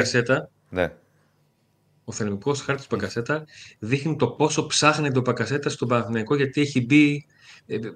Νομίζω ότι τα λεπτά που έχει παίξει μπορεί να είναι περισσότερα τα λεπτά προπονητικών διπλών που έχει κάνει. Ναι. Να το πω έτσι. Ναι. Ο Μπακασέτας δείχνει το πόσο ψάχνεται να βρει τα πατήματά του και το πόσο θέλει να βοηθήσει. Και υπάρχουν τουλάχιστον 6-7 σημεία στα οποία έχει πάει συχνά για να πάρει μπάλα, να βοηθήσω και εδώ, να βοηθήσω και εκεί. Πού χρειάζεται η ομάδα, πού κολλάμε, πίσω να πάρω την μπάλα. Στα δεξιά χάνεται λίγο ο Αϊτόρ να τον βοηθήσω. Στα αριστερά ο Μαντσίνη να τον βοηθήσω. Ο Αρά θέλει βοήθεια γιατί κατεβάζει την μπάλα από το γέννημα του Τραγκόφσκι και ψάχνει να τον βοηθήσω και εκεί. Δεν του βγαίνει το Γερεμέγεφ να κινηθώ και στον άξονα. Ναι. Ο Μπακασέτας, ο οποίος έβαλε το πρώτο γκολ με τον Παναθηναϊκό. Κακή εκτέλεση. Ναι, χαμηλά και όχι πολύ γωνία. Δεν ήταν καλή εκτέλεση. Όχι. Ήταν δυνατό. Και το περίμενε ότι μπορεί να ήταν στο κέντρο, αλλά του πήγε λίγο πιο εκεί στο κοντάρι. Ναι. Και δεν μπορούσε να κάνει κάτι. Πήγε εκεί που δεν μπορείς να πέσεις. Είχε άλλη μια απειλή, ένα σουτ στο πρώτο ημίχρονο που πέρασε ψηλά out. Γενικώς δεν βρέθηκε σε πλεονεκτική θέση για να σουτάρει, που είναι το μεγάλο του όπλο αυτό, οι καλές τελικές. Είχε την εξαιρετική κάθετη, εκεί φαίνεται και η ποιότητά του ανάμεσα έναν όμιλο παικτών, στο Μλαντένοβιτς, στην ευκαιρία που χάνει ο Παναθηναϊκός το 84-85, αλλά δεν χρεώθηκε assist γιατί δεν μπήκε γκολ. Να δείξουμε και τον Ντεσπότοφ, που είναι και ο πρωταγωνιστής του ΠΑΟΚ, με τα δύο γκολ τα οποία πέτυχε. Τρομερές εκτελέσεις, τον Ντεσπότοφ. Βέβαια, εντάξει, κυρίως στο πρώτο θα το πω, στο δεύτερο, εγώ δεν καταλαβαίνω τι κάνει με τον Παναθηναϊκό εκεί. Πραγματικά. Δηλαδή, okay, έχει το transition ο ΠΑΟΚ, έχει βγει μπροστά, έχει περάσει το Βαγιανίδη από αριστερά. Όχι, δεν δείχνουν ότι δεν έχουν αυτοματισμούς στο πού θα πρέπει να είναι σε τέτοιες καταστάσεις. Χάθηκαν όλοι. Δηλαδή, έχουν πάει στόπερ στην εστία. Αν το ξαναδείτε, οι στόπερ έχουν πάει στην εστία. Δύο. Και στην ίδια γωνία. Και οι δύο. Στη δεξιά πλευρά. Παίρνει πάει ο Ντεσπότοφ, το κοντρό, να σημαδέψω μες στην περιοχή, με την ηλικία μου. Παπ, πλασάρι και βάζει τον γκολ. Πόσα γκολ, 11 γκολ έχει φτάσει. 9, νομίζω. 9. Στο πρωτάθλημα. Ο γενικός φέτος. Α, γενικά δεν ξέρω. 11 νομίζω και 10 assist. Συνολικά τι έχει, ναι, σε 25 βαθμού έχει 11 γκολ, 10 assist. Σε όλες τις διοργανώσεις. Είναι διψήφιος σε γκολ και assist σε 25. Έτσι πρέπει να είναι τα extreme. Εντάξει, φοβερός παίκτης. Άντε να το πω το φέτος συνολικά έχει 15 γκολ και 12 assist. Φέτος. Και πέρυσι είχε παρόμοια νούμερα. Είχε 19-22. Ναι, ναι. Επειδή είχαν και πολλά. Είναι ορισμό το ότι πληρώνεις, παίρνεις. Ναι, βεβαίως. Δεν τον πήρε η Λεγεώνα, σώθηκε κι αυτός. Λοιπόν. Να σα πω κάτι. Συγγνώμη λίγο. Ο Πάοκ τον πήρε με ελεύθερος, ήταν ή πλήρωσε την ομάδα. Μεταγραφή, μεταγραφή. Αν τα θυμάσαι ποσό. 3 νομίζω ήταν. 2,8. 3 ήταν τότε με τον Ολυμπιακό. Και το συμβόλαιο του παίκτη. Το συμβόλαιο του παίκτη πρέπει να είναι γύρω στα 1,1. Μια χαρά, δεν το λες για απαγορευτικό. Όχι, δεν είναι απαγορευτικό. Τι απαγορευτικό. Για τέτοιο παίχτη. Λοιπόν, επειδή έχουν έρθει αρκετά μηνύματα και μπορεί να το φτιάξει. Από το φίλος του Ολυμπιακού Ηρακλή, γιατί εμείς προτιμήσαμε τον Σολμπάκη εναντί του Ντεσπότοφ. Πρώτα απ' όλα να πω ότι ο Σολμπάκη είναι καλός παίκτης, είναι. Άσχετο ότι μπορεί να μην έπιασε στον Ολυμπιακό. Αυτό είναι κάτι το οποίο το γνωρίζω και όταν μιλάω έτσι με ονόματα παραπάνω ότι το ξέρω σίγουρα. Ο Ολυμπιακός όντως έκανε κίνηση, είχε νομίζω 3 και νομίζω είχε φτάσει και 3,2 τότε για τον Ντεσπότοφ, ο οποίος είχε κάνει και εντύπωση στους ανθρώπους του Ολυμπιακού με τα παιχνίδια με τη Λουντογκόρετς. Τότε που είχε αποκλειστεί ο Ολυμπιακός στα πέναλτι, στα προκριματικά του Champions League. Ο Κορδόν επέμενε να προτιμηθεί ο Σολμπάκεν. Επέμενε σε αυτό. Και οι άνθρωποι του Ολυμπιακού αποφάσισαν να ακούσουν τον τεχνικό διευθυντή της ομάδας και πήραν. Ο Σολμπάκη δεν έκανε κατσαπλιά. Επιμένω ότι ο Σολμπάκη δεν έκανε κατσαπλιά. Συμφωνώ απολύτως. Άσχετα του δεν βγήκε. Τι έχει ο Σολμπάκη. Χολέρα.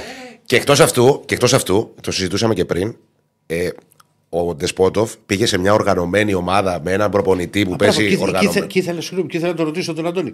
Γιατί δεν το θυμόμουν καλά. Αντώνη, ο Ντεσπότοφ στην αρχή δεν πήρε αμέσως μπρος να αρχίσει να τα παστελώνει.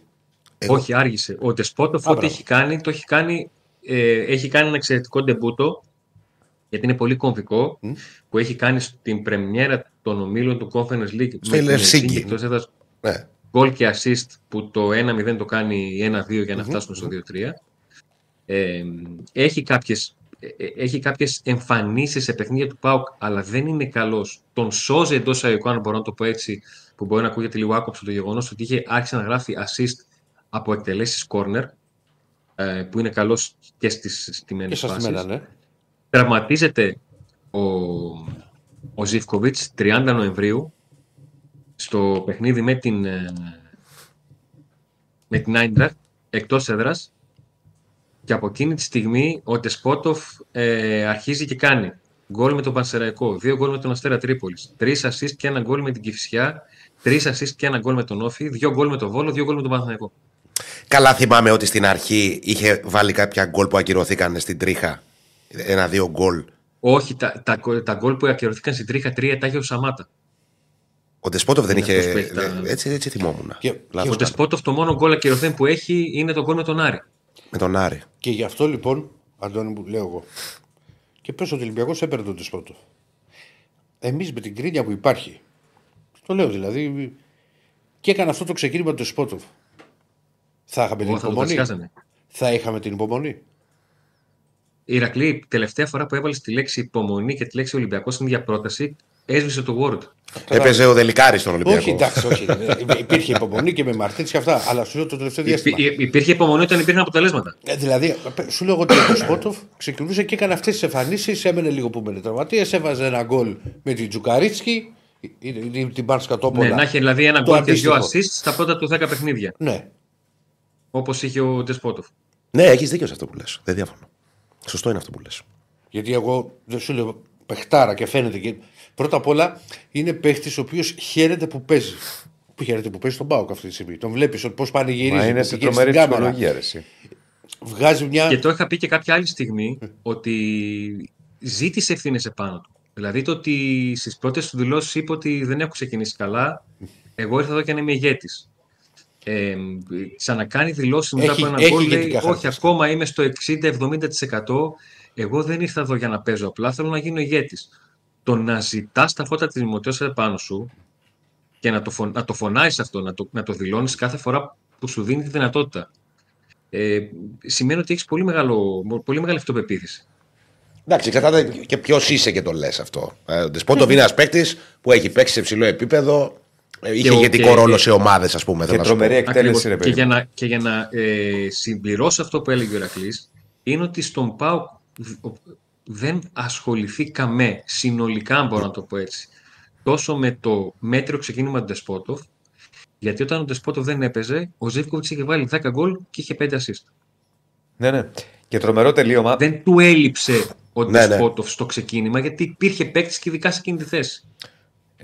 Και τρομερό τελείωμα και τρομερή αυτοπεποίθηση. Γιατί το λέω αυτό? Μέχρι να βάλει τον γκολ χθες το πρώτο, δεν τα πηγαίνει καλά. Ο Μλαντένοβιτς στην αρχή τον έχει καταφέρει. Δηλαδή τον βγάζει offside, του παίρνει κάποιες μπάλες με πλάτη που δεν είναι και ο καλύτερος αμυντικός του κόσμου. Μλαντένοβιτς δεν φημίζεται για τα μυντικά. Τον πάει καλά. Παρ' όλα αυτά βλέπεις ότι δεν πέφτει ο Ντεσπότοφ. Λέει θα τη βρω εγώ την άκρη μου, θα τη βρω τη φάση μου, τη βρήκε 1-0. Επειδή το έχω πει άλλωστε και σε άλλες εκπομπές ότι όταν δεν παίζει ο Ολυμπιακός και υπάρχει ΠΑΟΚ ή οποιαδήποτε άλλη ομάδα, τον ΠΑΟΚ θα δω γιατί βλέπω μπάλα. Μας το έχω πει και το βράδυ. Μου αρέσει όταν παίζει ο ΠΑΟΚ. Μου είχε κάνει τρομερή εντύπωση ένα πράγμα, Αντώνη. Νομίζω ότι ο ΠΑΟΚ στο ξεκίνημα των αγώνων του δεν μπαίνει, ξέρεις, με το στήριο ότι θα μπω μέσα τώρα να παστελώσω δύο γκολ και αυτά. Περιμένει για να κερδίσει μέτρα και να χτυπήσει πάντα στο transition. Τι είναι αυτό? Δηλαδή αυτό να ξεψαρώσει. Η Στέφανη έχει βάλει μια καρτούλα τώρα εδώ. Γιατί? Πίνακα σκόρερ. Ο λόγος? Σούρθε τώρα πάνω στην τρέλα. Έτσι. Πίνακας με assist. Σούρθε άλλη ώρα. Πάνω στην τρέλα του πάνω στην τρέλα. Να μιλάμε για τον Πάο. Λοιπόν. Άλλη ώρα. Κράτατα. Δηλαδή, σαν να δείχνεις στον αντίπαλο ότι ανέβα, ότι να πείσει τον αντίπαλο ότι τον έχει. Αν τολμάς, δώσε μου χώρο. Μπράβο. Και σιγά σιγά με το που θα γίνει αυτό, που σε σφάζει και που σε πονεί. Εγώ αυτό βλέπω. Που σε πονεί και που σε σφάζει. Εντάξει, εντάξει. Ωραία. Μικρό το κακό, μικρό σαρδάμ. Όπως επίσης, κάπου το διάβασα τώρα, δεν θυμάμαι πού για να είμαι ειλικρινής. Ο ΠΑΟΚ πέρυσι έκλεισε τη σεζόν με 57 γκολ και έχει βάλει ήδη 55 στο πρωτάθλημα. Ναι, πολύ πιθανό. Έχει τρομερή αποτελεσματικότητα. 57 πέρυσι μετά τα play-off. Το λέγαμε καιρό. Μιλάμε τώρα, έχει 16 νούμερα του ΠΑΟΚ.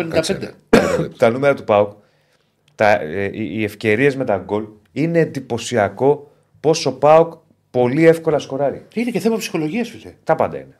Είναι και θέμα ψυχολογίας. Πριν από αυτή την αγωνιστική, ο ΠΑΟΚ είχε ποσοστό ευστοχίας 25,4%. Ο Παναθηναϊκός 22%, ο Ολυμπιακός και η ΑΕΚ ήταν στο 18% και στο 15%. Ναι. Άρα ο ΠΑΟ κάνει 1 στα 4. Ναι. 1 στα 4 θα κάνει γκολ. Ναι. Όταν έχεις 200, όταν έχει 55 γκολ, πόσα είχε πριν από αυτό το παιχνίδι σε 208 τελικές, ναι. Είχε 57. Φίλε, 55 γκολ, αυτό είναι πάρα πολλά. Σε αυτό το timing. 57 πέρυσι με τη λήξη των πλέον. Ναι, ναι. Ναι. Και έχει 55 με 6 αγωνιστικές συν τα play-off. Το 55 είναι ακραίο. Επειδή έχει κάνει μεγάλα σκορ. Εντάξει, okay, αλλά είναι πολλά. Στην Super League τα βάλε με χωριά. Να είμαστε και δίκαιοι. Δηλαδή, Όταν, γιατί υπήρχαν χρονιές που τα πασέλα και Ολυμπιακού που έφτανε 4, 5, 6, 6 και αριστερά. Λοιπόν, γράφαμε ύμνους. Η ομαδάρα που ξέρεις ότι αν είχες βάλει 55 γκολ. Είναι τεράστιο κατόφλι. Κοίτα, είναι νούμερα πρωταθληματικής επίθεσης αυτά. Μα πρώτος είναι ο Παπαδόπουλος. Τι άλλο λέμε τώρα. Ναι. Μα πρώτος είναι. Εγώ επιμένω. Mm-hmm. Θα κρυθεί στα play-off. Κατά την άποψή μου. Αυτό είναι άλλη κουβέντα. Σόλτο, κατά την άποψή μου, ΠΑΟΚ και ΑΕΚ έχουν το προβάδισμα. Γιατί έχουν το προβάδισμα. Και εκεί πάει το έργο. Γιατί... Δεν ξέρω. Όχι, δεν ξέρω. Αυτή τη στιγμή αυτό φαίνεται. Μπορείτε να γίνουν οτιδήποτε. Δεν το λέω γιατί είναι βαθμολογικά πρώτος και δεύτερος. Μικρές είναι διαφορές. Αλλά έχουν το προβάδισμα γιατί έχουν μια ταυτότητα, έχουν ίδιο προπονητή. Το πλεονέκτημά τους σε σχέση με ο Παναθηναϊκό. Όχι, έχουν για κάτι άλλο. Είναι οι μοναδικές ομάδες. Πόσο μία μεταγραφή δεν έκανε ο ΠΑΟΚ. Ναι. Μία μεταγραφή. Η ΑΕΚ από μία έως καμία. Ναι. Δηλαδή θέλω να σου πω και το group και ο προπονητής είναι ίδιοι από πέρσι. Το πλεονέκτημά τους σε σχέση λοιπόν με τους άλλους δύο είναι ότι. Υπάρχει μια ομοιογένεια. Οι άλλοι έχουν αλλάξει προπονητές, έχουν πάρει παίκτες. Μέσα στο μια δεν είναι. Και ο Παναθηναϊκός και η ομοιογένεια. Τώρα έβαλε 6 μεταγραφές. Ο Παναθηναϊκός είναι άλλο πράγμα από αυτό που ήταν μέχρι τώρα. Αυτό σου λέω. Δεν είναι εύκολα πράγματα αυτά μες στη χρονιά να γίνουν. Δεν λέω ότι δεν μπορεί να το πάρει ο Παναθηναϊκός ή ο Ολυμπιακός. Προφανώς και μπορεί. Στα πλέον θα κρυφθούν τα πάντα κατά την γνώμη, αλλά αυτή τη στιγμή το προβάδισμα το έχουν δει. Τώρα τι να σου πω. Αν πάει ο ΠΑΟΚ την αγωνιστική και χάσει το Περιστέρι. Εμείς μιλάμε με βάση το δείγμα που έχουμε μέχρι στιγμής. Κοίτα, το δείγμα που έχουμε μέχρι στιγμής και εγώ συμφωνώ με τον Διονύση. Τα πάντα παίζουν ρόλο. Όπως για μένα θα παίξει πολύ μεγάλο ρόλο εν ώψη του ντέρμπι Παναθηναϊκού Ολυμπιακού, το τι θα κάνει ο Παναθηναϊκός στην Τέταρτη, το αν θα πάει σε καμιά παράταση. Ναι, μόνο εντάξει. Παίζει μεγάλο ρόλο. Το ξέρουμε αυτό για τον Παναθηναϊκό, διαβολοβδομάδα. Το αν αποκλειστεί. Όλα ξέρω, αλλά μην λέμε τα ίδια. Δηλαδή θέλω να πω ότι και πριν τον πάω που ξέραμε αυτό. Όπως και για τον. Ναι, σου είχα πει ότι ο Παναθηναϊκός έχει μια εβδομάδα τα τρία μάτς. Διαβολοβδομάδα. Αλλά δεν θα κρυθεί κάτι τώρα. Το πιστεύω. Πιστεύω θα κρυθεί τα playoff. Παιδιά, τα play-off είναι πολύ επίπονη διαδικασία για όλους και μια διαδικασία το είδαμε και πέρυσι. Δεν διαφωνώ σε αυτό που λες. Το είδαμε και πέρυσι. Κάθε εβδομάδα και κάθε τριήμερο πώς άλλαζαν τα πράγματα. Εγώ διαφωνώ μαζί σου όσον αφορά το που είχα στο Παναθηναϊκός πέρυσι στο πρωτάθλημα, αλλά μην κάνω αυτή την κουβέντα. Δεν το είχε για να το χάσει, το έχω ξαναπεί. Δεν το πήρε. Τρόπο σου λέγει. Σου λέω γιατί δεν το πήρε ο Παναθηναϊκός, την έχουμε ξανακάνει την κουβέντα. Το θέμα, Διονύση, είναι ότι στις μεγάλες ομάδες πάντα. Παίζει πολύ μεγάλο ρόλο η γκρίνια και η περιουραίουσα ατμόσφαιρα. Γιατί αν ο Παναθηναϊκός έχασε στην Τούμπα, αποκλειστεί από τον Ατρόμητο και χάσει από τον Ολυμπιακό, έλα να μου πεις. Η διαχείριση. Η διαχείριση στις μεγάλες ομάδες. Θα αρχίσει γιατί έφυγε ο Γιοβάνοβιτς, γιατί ήρθε ο Τερήμ, τι είναι αυτό που κάνει ο Τερήμ, φέρτε πίσω τον Γιοβάνοβιτς. Σίγουρα. Εμένα δεν με νοιάζουν αυτά, Ηρακλή. Δεν σε νοιάζουν, θα τα βλέπεις, θα τα ακούμε. Είναι μια πραγματικότητα που θα κληθεί να διαχειριστεί ο Παναθηναϊκός αν μπει σε αυτή τη διαδικασία. Άλλο θέλω να πω. Μια ομάδα δεν πρέπει να λειτουργεί έτσι. Τι θέλω να πω. Ο οπαδός είναι οπαδός, θα αποθεώσει στις νίκες, στις ήττες θα κράξει ή στις εμφανίσεις κτλ. Το ζητούμενο σε μια ομάδα που κάνει πρωταθλητισμό και θέλει να πάρει τίτλο είναι στις κακές περιόδους, το είπε και ο Μπακασέτας χθες, να έχει σωστή διαχείριση. Αυτό είναι θέμα κλαμπ και θέμα ομάδας, πώς μπορεί να διαχειριστεί. Όπως και στις καλές περιόδους πρέπει να είσαι. Εδώ να μην πετάς και φόκου σωστό και στις κακές πρέπει να διαχείρισεις σωστά. Ο παδός είναι κάτι άλλο, παιδιά. Προφανώς το έχουμε δει στην Ελλάδα. Σε όλες τις ομάδες έχουμε δει είτε τις υπερβολικές αποθεώσεις είτε τα λαϊκά δικαστήρια. Αλλά αυτό. Okay.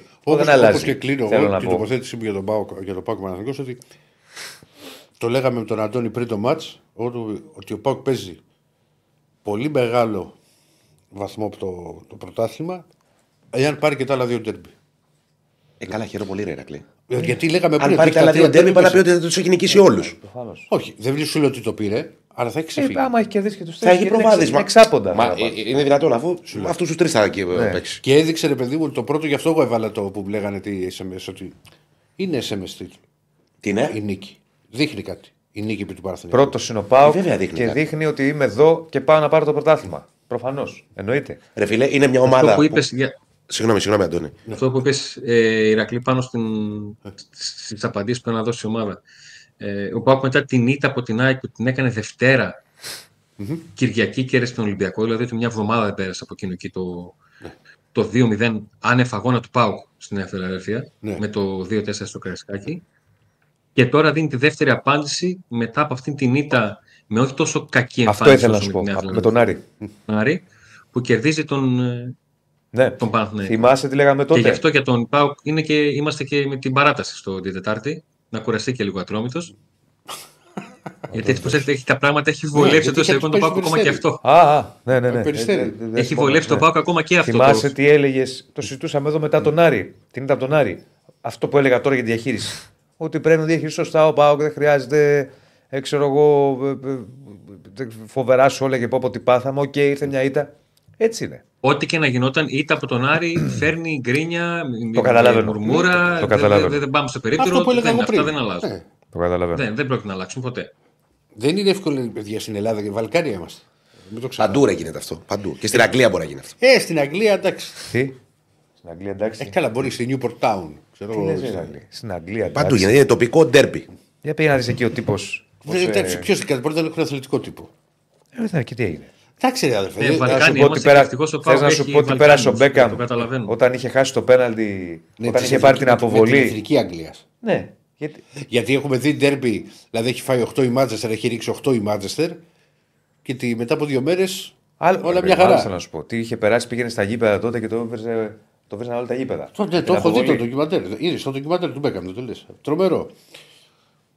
Λοιπόν, ρωτάνε πολύ Διονύση μου, γιατί για Λοντίνγκιν και για Σέγκεφελτ. Θα σου πω, Λοντίνγκιν επιλογή Τερίμ να παίξει ο Τρακόφσκι. Ποιος είναι καλός με τα πόδια. Κατά τη γνώμη μου, εγώ περίμενα στις αρχές να παίζω Λοντίκιν. Το είχα πει κιόλας. Θα του δώσει τα κύπελα, εγώ πιστεύω, του Λοντίκιν. Δεν ξέρω. Για μένα στην αρχή έπρεπε να παίζω Λοντίκιν. Με τον Ατρόμητο έπαιξε ο Ντρακόφσκι. Δεν φταίει βέβαια ο Ντρακόφσκι σε κανένα τα γκολ. Και είχε και 2 επεμβάσεις καλές. Κυρίως του Κωνσταντέλια που το κάνει στην κλειστή γωνία που είναι δύσκολη επέμβαση. Αλλά στα γκολ δεν φταίει. Για το Σέγκεφελτ, στο μυαλό του Τερίμ αυτή τη στιγμή. Ο Σέκεφελτ είναι ο 4ος στόπερ. Αυτή είναι η εξήγηση. Η άποψή μου είναι διαφορετική. Δεν είμαι εγώ προπονητής. Ναι, εντάξει, οκ. Στο μυαλό του Τερίμ αυτή τη στιγμή ο Σέκεφελτ είναι ο 4ος στόπερ. Αντώνη, τώρα με τη μετακόμιση στο καινούριο σπίτι που όταν πας με το καλό, ποιο θα φέρει να σου κάνει ποδαρικό? Έχω ένα υπόψη. Τον Τάσο Μπακασέτα.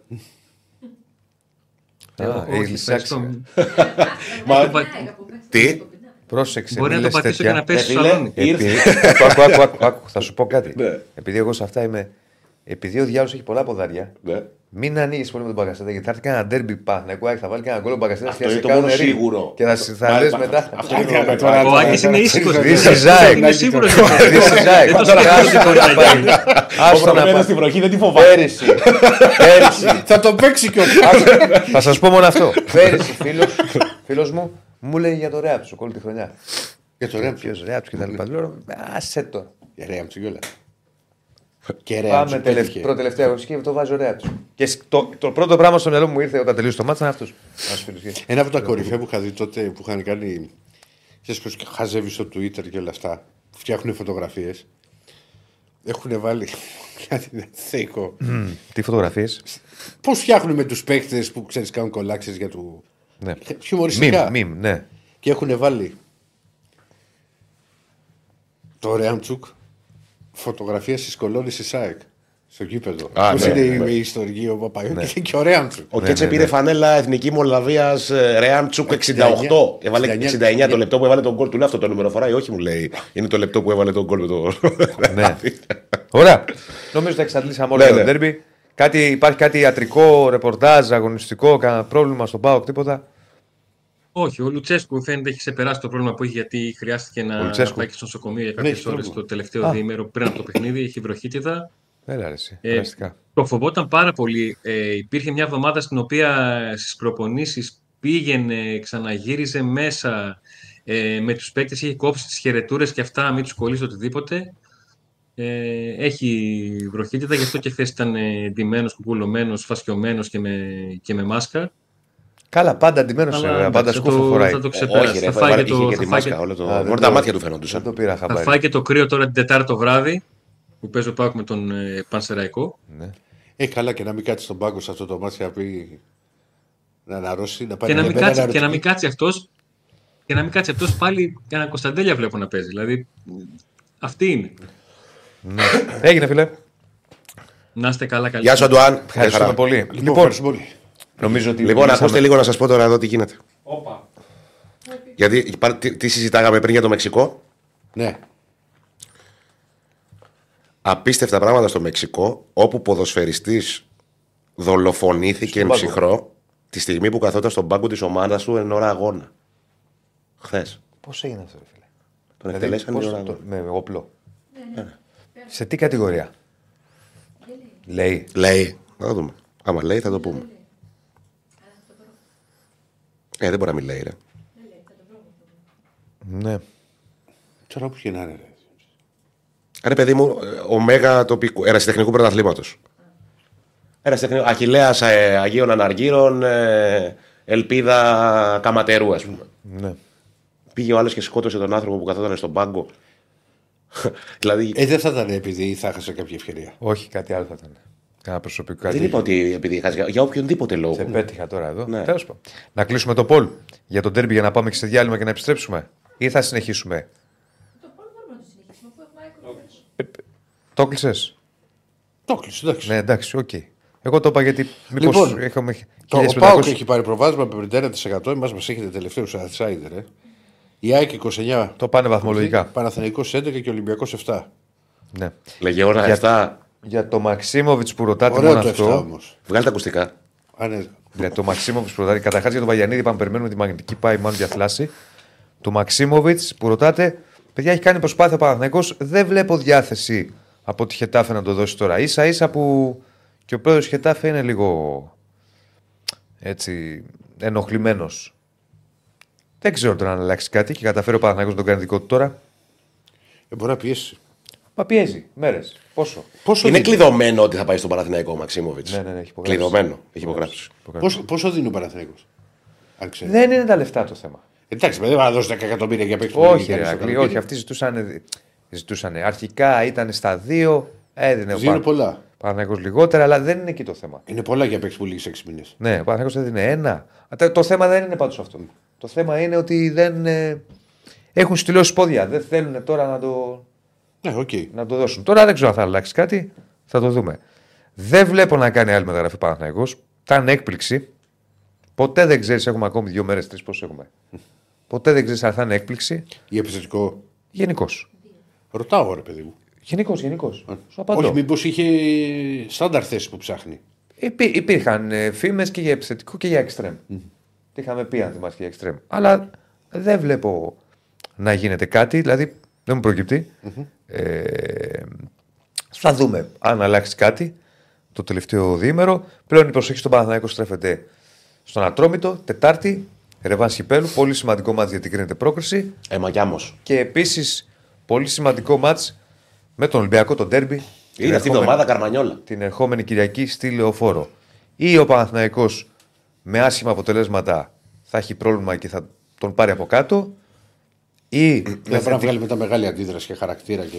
Ναι, ή με θετικά αποτελέσματα, με πρόκριση και με νίκη επί του Ολυμπιακού, παίρνει τα πάνω του και βγάζει αντίδραση μετά την ήττα από τον ΠΑΟΚ. Θα τα δούμε. Ρε παιδί μου, ξέρεις τι γίνεται. Είναι εύθραυστες οι ισορροπίες του Παναθηναϊκού πολύ και σου δίνει την εντύπωση. Δεν ξέρω τι μπορεί να γίνει. Μπορεί να περάσει τη ώρα, τρώμε το και να κερδίσει και τον Ολυμπιακό. Ναι. Μπορεί να το κάνει έτσι. Όμως σου δίνει την εντύπωση ότι ανά πάσα ώρα και στιγμή μπορεί να έρθει στο στρεφιά μυρλά.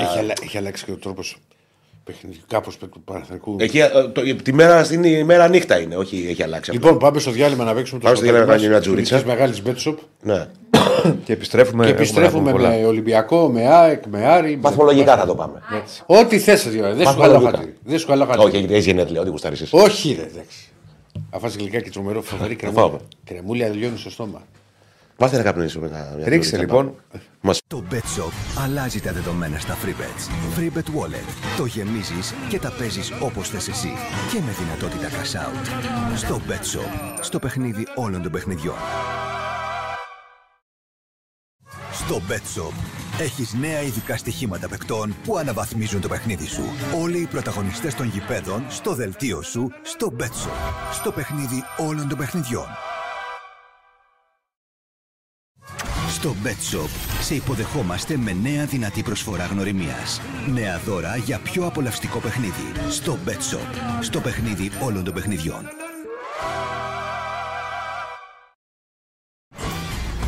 Leader από το BetShop. Εδώ χτίζεις τη δική σου στοιχηματική εμπειρία. Με δυνατότητα cash out και πολλαπλά bet builder στο ίδιο δελτίο. Στο BetShop. Στο παιχνίδι όλων των παιχνιδιών.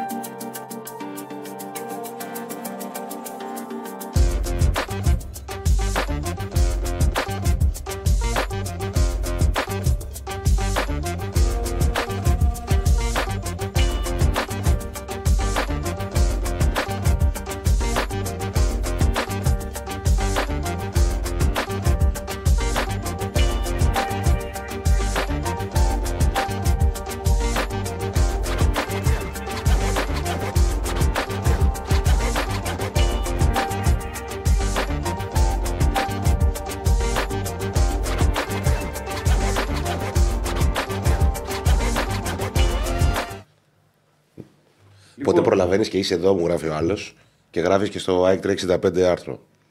Εσείς να τα δείτε αυτά. Σηκώθηκα από τις 9 η ώρα το πρωί σήμερα. Έχω σηκωθεί άστο από τις 7 παρατέταρτο γιατί περίμενα πετρέλαιο για κατοστάρικα τρυφερά. Τώρα τι μου λέτε, παιδιά. 7 παρατέταρτο δεν μου λέτε. Εγώ πετούσα χθες το βράδυ. Καλά, δεν οδήγησες. Εντάξει, δεν πήρες και το ταξίδι. Εντάξει, δεν είναι. Σιγά το ταξίδι.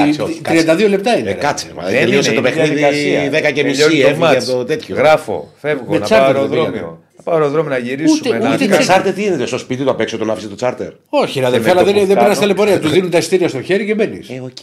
Καλά, ρε Ηρακλή, εντάξει, γιατί τα άλλα τα εισιτήρια που θα μου τα δίνανε δηλαδή. Όχι, δεν παίρνουν να περιμένεις, δεν παίρνουν. Θα με τρελάνει, είναι αυτό. Δεν είναι το. Εντάξει. Κούνησε. Λέει όχι, όχι. Με το που φτάνουμε, παιδιά, χθες. Τι ώρα έφτασες. 1:30. Εντάξει. 2 ώρα κλείνουμε την εκπομπή κάθε μέρα. Ρε, δεν είναι αυτό, ρε, εσύ. Είναι... εσύ θα έχεις λυγίσει να μου είμαι ταλαιπωρημένος, δεν μπορώ, μες στόχο, ξέρω. Τι. Μες στόχο έχω ταλαιπωρηθεί, άσε με. Έτσι δεν μου κάνεις μετά τα ταξίδια. Ανάλογα τα ταξίδια. Δεν αντέχω. Τέλος πάντων, άκου.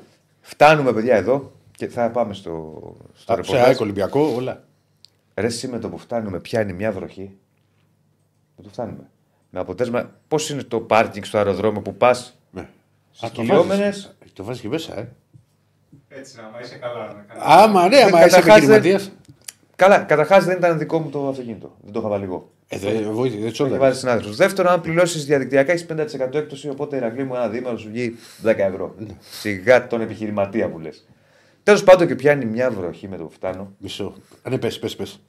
Όχι, πες τη βροχή. Τίποτα. Προχώρα. Φάγατε μέχρι να πάτε στο αμάξι. Φάγαμε τα λεπορία. Πάμε. Να μην δω μετά και το μάτς. Πάω πάνω τι έγινε. Πώς θα σου εκπομπή. Αλλιώς το βλέπεις στο γήπεδο, αλλιώς τα replay σου, τα φτάσουν, να μην το δω. Άλλα τα μάτια του. Τι είμαι εγώ. Σαν και εσύ να πας σπίτι και να κοιμηθείς, να δεις τον Μπρούσκο. Δεν θα δω Μπρούσκο. Επαγγελματίας. Καταρχήν μην μου κάνεις επίθεση. Έλα. Εγώ βλέπω πολύ περισσότερα πράγματα από αυτά που μπορεί να βλέπεις εσύ. Όπως. Ξέρω εγώ, ρε φίλε. Μία μέρα ήρθε εδώ ο Ράπτης και σας γονάτισα. Α, για τη Σιντερέλα λες. Για τα αυτά, ναι. Σας γονάτισα. Ομολογώ, το λέω και στην like και subscribe. Και τον Μπρούσκο είναι. Κάμερα σε μένα. Ομολογώ ότι ο Ηρακλής ο Αντίπας στο gossip ρεπορτάζ είναι πρώτος. Σε πέθαρα. Λοιπόν. Είναι πρώτος. Λοιπόν, επίσης το Μπρούσκο να ξέρεις που το πιάνεις στο στόμα σου, αυτό το έπος. Αυτό το έπος. Ναι. Λοιπόν, θα μιλήσει. Κάτσε, τι του κάνω. Έχει ενοχλήσει η πλατούλα. Έχει τελειώσει χρόνια. Άσε μου. Ξέρεις τι μου κάνω. Οπότε πέρα και μπροστά η ΑΕΚ. Χρόνια, λίγο όποτε και μου έκανε. Πάμε, Ηρακλή, πάμε γιατί μια ιστορία. Πήγα να σου πω απλά ότι φτάσαμε και αργήσαμε και έχουμε φτάσει. Εγώ ξέρω ότι σηκώθηκα, αδερφέ, κοιμήθηκα 4. Γιατί χάζευα η Τιάννα Πέισερς. Ωραία. Επειδή είσαι προκλητικός. Ναι. Μόνο αυτό θα πω. Θα σε δώσω τώρα. Α, είμαι προκλητικός. Θα σε δώσω τώρα επειδή μου λες ότι κρύπνα 4 και αυτό και δεν αντέχεται. Ο Ηρακλής ο Αντίπας θα πάρει το μεσημέρι και θα μου πει έριξε ένα 4ωρο ύπνο. Έτσι και θα έρθει μετά φρεσκαδούρα 10 ευρώ. Πάμε στην πρωτοπόρο του ΠΟΚ. Και επειδή λοιπόν δεν ξέρεις τι φίλο κρατάω. Ναι. Ωραία, για να σου κάνω τη ρελάνς. Συμπληροφορώ ότι σήμερα δεν θα γυρίσω καν σπίτι. Ωραία, αύριο. 2:30 τη νύχτα θα φτάσω. 3 σπίτι θα γυρίσω. Αύριο. Το πολύ βόλιο να αποκλειστώ κανένα 10 ευρώ. Άμα για αποκλειστείς, έλα να ρίξε εμένα. Πάμε να συνεχίσουμε με ΑΕΚ. Πάμε στην πρωτοπόρο του ΠΟΚ. 3 ομάδες έχει το ΠΟΚ. Μία είναι προπορεύεται βαθμολογικά, οι άλλες 2 ακολουθούν. Μεγάλη ερώτηση. Θα σου κάνω την ερώτηση σου αρχικά. Ό,τι θέλεις. Ειλικρινά σου μιλάω, δεν πρόλαβα να το δω. Θέλω να το δω. Δεν έχω διακόφη. Εσύ κακώς το είδες. Εγώ δεν προλάβαινα. Δηλαδή, εσύ έπρεπε να δεις τα στιγμιότυπα, ρε φίλε. Να δεις λίγο. Τι θα πούμε. Τα στιγμιότυπα. Είναι φάουλ το πρώτο γκολ του Όφη? Τι σάικ? Όχι. Δεν είναι. Ούτε κατά διάνοια. Θέλω να το δω γιατί έχει γίνει μεγάλος τόρο. Θα σου πω και θα σου πω. Ούτε. Ξέρεις τι γίνεται. Προλαβαίνει ο Πίλιος και βάζει. Καταρχήν είναι μπροστά ο Πίλιος από τον παίκτη του Όφη. Και βάζει το πόδι του και χτυπάει στη γάμπα του Πίλιου. Ο Λουίς Φελίπε νομίζω ήταν και χτυπάει στη γάμπα του Πίλιου. Η επαφή δεν είναι στο πόδι όπως είναι ο παίκτης του Άρη Λιτόφη, δεν είναι στο αριστερό, είναι στο δεξί. Τώρα. Παιδιά, βρίσκει τη γάμπα του Πίλιου. Εγώ κοιτάω εκεί. Δεν αλλάζω εύκολα απόψεις. Ναι. Αυτό με ξεροκέφαλο, στο επιρρότικο.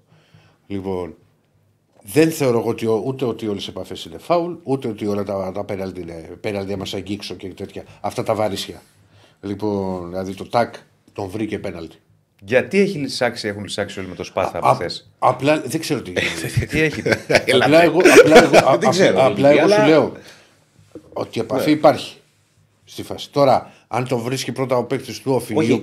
Επαφή υπάρχει. Το βρίσκει ο παίκτης του Όφη στη γάμπα. Απλά αυτή το θέμα με την επαφή, ότι σου βάζει εκεί το πόδι και το σταυρό. Ηρακλή, κοίτα. Ακεί, έχουμε δει αυτό το πράγμα με τις επαφές.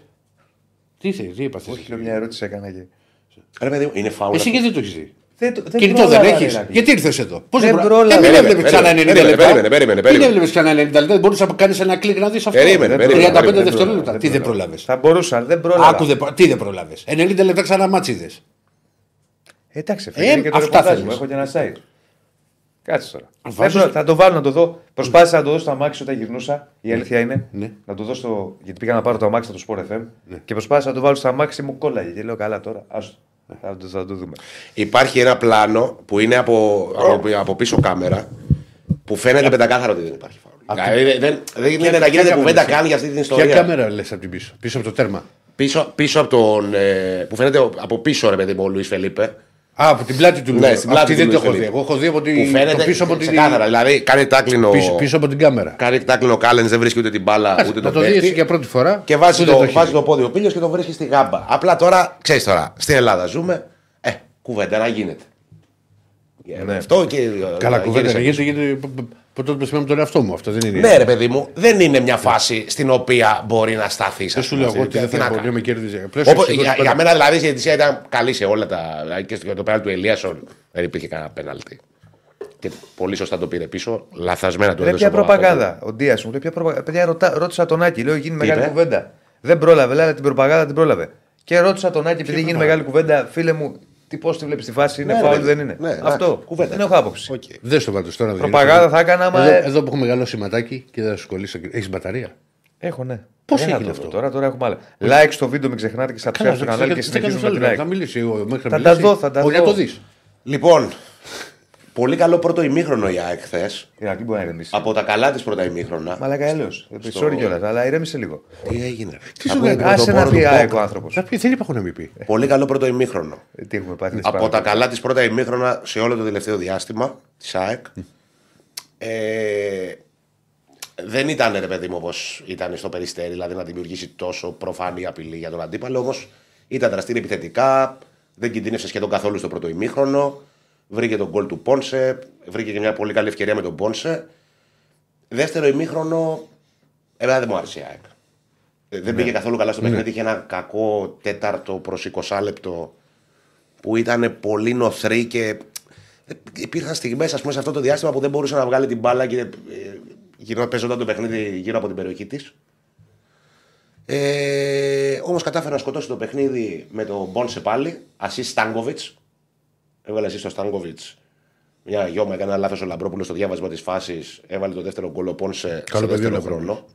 Τι? Καλό παιδί και έχει παίξει και τόσα χρόνια. Ποιος? Ο Λαμπρόπουλος. Πάρα πολύ καλό παιδί. Εξαιρετικό παιδί. Ναι. Και φοβερός επαγγελματίας. Εγώ τον είχα προλάβει στον Ολυμπιακό Β. Δεν έχουμε αδερφή να τους δώσουμε. Κάπα 19 τον είχε προλάβει. Όχι Ολυμπιακό Β. Δεν είναι ρε παιδί μου, σε ομάδα νέων. Και έκανε και το λάθος χθες και στο τρίτο γκολ της ΑΕΚ, γιατί είχε δώσει πέναλτι στον Ελίασο Παπαπέτρου, το παίρνει πίσω το βαρ και παραπέξει ο Όφη ελεύθερο και γυρνάει την μπάλα στον τερματοφύλακα και την κλέβει ο Φανφέρτ και έκανε πολύ μεγάλο λάθος. Και βγήκε μετά και έκανε και δηλώσεις και λέει: μην πυροβολείτε την ομάδα, πάει να παίξει ένα πολύ σημαντικό παιχνίδι, πυροβολήστε εμένα. Εντάξει, οκ, πολύ υπερβολικό τώρα κιόλας αυτό, γιατί ο Όφη τώρα είναι μια ομάδα που είχε να κερδίσει από τον πρώτο γύρο την ΑΕΚ και κέρδισε την περασμένη εβδομάδα. Δηλαδή, να τους καταδικάσουν κιόλας επειδή έχασε μέσα στη Φιλαδέλφια. Εντάξει, ο Όφη τώρα, κακά τα ψέματα, το μόνο πράγμα που σκέφτεται είναι πως θα κάνει την ανατροπή στο Αγρίνιο. Ναι, όπως τα έκανε, δεν τα βλέπω και πάρα πολύ αισιοδόξα. Καλά, εντάξει. Αλλά εντάξει, ναι, okay, είμαι στο target group των δυνατοτήτων του είναι. Ναι, δεν είναι που πάει να πάει να πάρει διπλό τώρα κόντρα σε μια μεγάλη ομάδα. Να πάει να κερδίσει στο Καρασκάκι, ναι, στη Λεωφόρο, ναι, και με ανατροπή. Και κάποιον πρέπει να σταυρώσουν κιόλας. Εντάξει, μην τρελαθούμε. Τώρα έκανε λάθος όλα. Πάντως και από τότε που, για να τα λέμε κιόλα, από τότε που άλλαξε προπονητή Όφη, δεν έχω δει καμιά βελτίωση σε σχέση με το Ταβράσο. Ούτε σε αποτελεσματικό. Κοίτα, δεν μπορώ να πω ότι ήταν πολύ κακός Όφη. Δηλαδή δεν ήταν χειρότερη. Πάντως από αποτελέσματα. Ναι, όχι. Εντάξει, ο προπονητής του Όφη είχε παίκτη τον Αραούχο στη Λας Πάλμας, ο Μέλ. Δεν το πήρα χαμπάρι στο γήπεδο. Όπως το λένε. Μέλ. Και γιατί δεν τον έχετε πάρει στην ομάδα? Γιατί εμείς δεν είμαστε πρόσωπο κεντρικοί. Είμαστε με το σύλλογο. Ρωτάω, εντάξει. Θα πρέπει να έχει ένα ομάδα Β, τίποτα. Έχουμε προπονητή. Μια χαρά πάει. Με αποσυντονίζει, τι με κάνει. Μπορώ να αρθρώσω. Μα έχετε πει να συμμετέχουμε. Τι πάρετε αυτές τις μέρες τώρα. Είδες, χάνουν οι ανταγωνιστές του και έχει αναθαρρήσει. Το ξέρω εγώ. Είναι Μήτρογλου. Κέρδισε ο ΠΑΟΚ. Είναι Μήτρογλου. Κέρδισε. Παναθηναϊκός είναι ο αντίπαλος. Τώρα εγώ θα. Εμένα τα λες. Μίλησε πει πολλές φορές. Έτσι τα έχω μάθει εγώ τα γράμματα. Αυτό ισχύει. Έχασε ο Παναθηναϊκός δύο φορές τώρα και πάει με τις μανιταρόπιτες σε αυτά που παίρνει. Για κάτσε να το δω την άλλη εβδομάδα. Τι γίνεται. Είστε παλιοποδίτες, γιατί δεν απασχολούμε το κοινό με την κόντρα τρίτης και τέταρτης θέσης. Όχι, άλλο θέλω να σου πω. Το ξέρω εγώ. Κάτσε την άλλη εβδομάδα. Χάσει ο Ολυμπιακός. Θα έρθει εδώ. Άλλο αυτό. Μαλλί και θα είναι. Μαλλί για λίγη και παντελόνι λίγη. Μεγάλο κέρδος για την ΑΕΚ ο Πόρσε που έβαλε δύο γκολ μετά το χατ-τρικ στο Περιστέρι. Ρε φίλε, ξέρεις τι γίνεται. Ο Πόρσε από εκεί που δεν σκόραρε και λέγαμε ο Πόρσε δεν σκόραρε. Μαζεμένα δεν βάλει.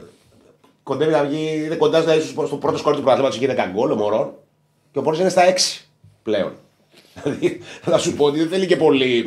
Ειδικά από τη στιγμή που ο επιθετικός λύνεται και βρίσκει αυτοπεποίθηση που την έχει βρει ο Πόρσε. Φαίνεται ότι είναι καλά. Και στο πρώτο ημίχρονο πριν έρθει τον γκολ ήταν μέσα στις εκτελέσεις, που αυτό ήταν το βασικό μείον του Πόνσε το προηγούμενο διάστημα. Δηλαδή, λέγαμε δεν σκοράρει ο Πόνσε, ναι, αλλά δεν εκτελούσε από καλές θέσεις. Τώρα άρχισε να εκτελεί από καλές θέσεις, είναι μέσα στις φάσεις, έχει ψυχολογία και θυμίζει πάρα πολύ τον Πόνσε της πρώτης φοράς του 18-19. Και θέλω να πω κάτι πάνω σε αυτό, γιατί έψαξα λίγο τους αριθμούς του. Δεν είναι, ρε παιδί μου, κακά τα νούμερα του, ακόμα και τώρα, πριν δούμε τη συνέχεια που θα έχει αυτό το λύσιμο της ψυχολογίας του. Ο Πόνσε έχει παίξει 13 μάτς στο ελληνικό πρωτάθλημα. Έχει σκοράρει μόνο στα 3 από αυτά. Δηλαδή υπάρχουν 10 συμμετοχές που δεν έχει σκοράρει. Όμως οι συμμετοχές του είναι λιγόλεπτες. Δηλαδή έχει παίξει 13 μάτς, όμως τα λεπτά συμμετοχής του είναι 600 λεπτά. Δηλαδή αντιστοιχούν σε 6 παιχνίδια τα λεπτά συμμετοχής του. Και έχει βάλει 6 γκολ. Τα γκολ που έχει δώσει στην ομάδα σε σχέση με τα λεπτά συμμετοχής του είναι πάρα πολύ ικανοποιητικά.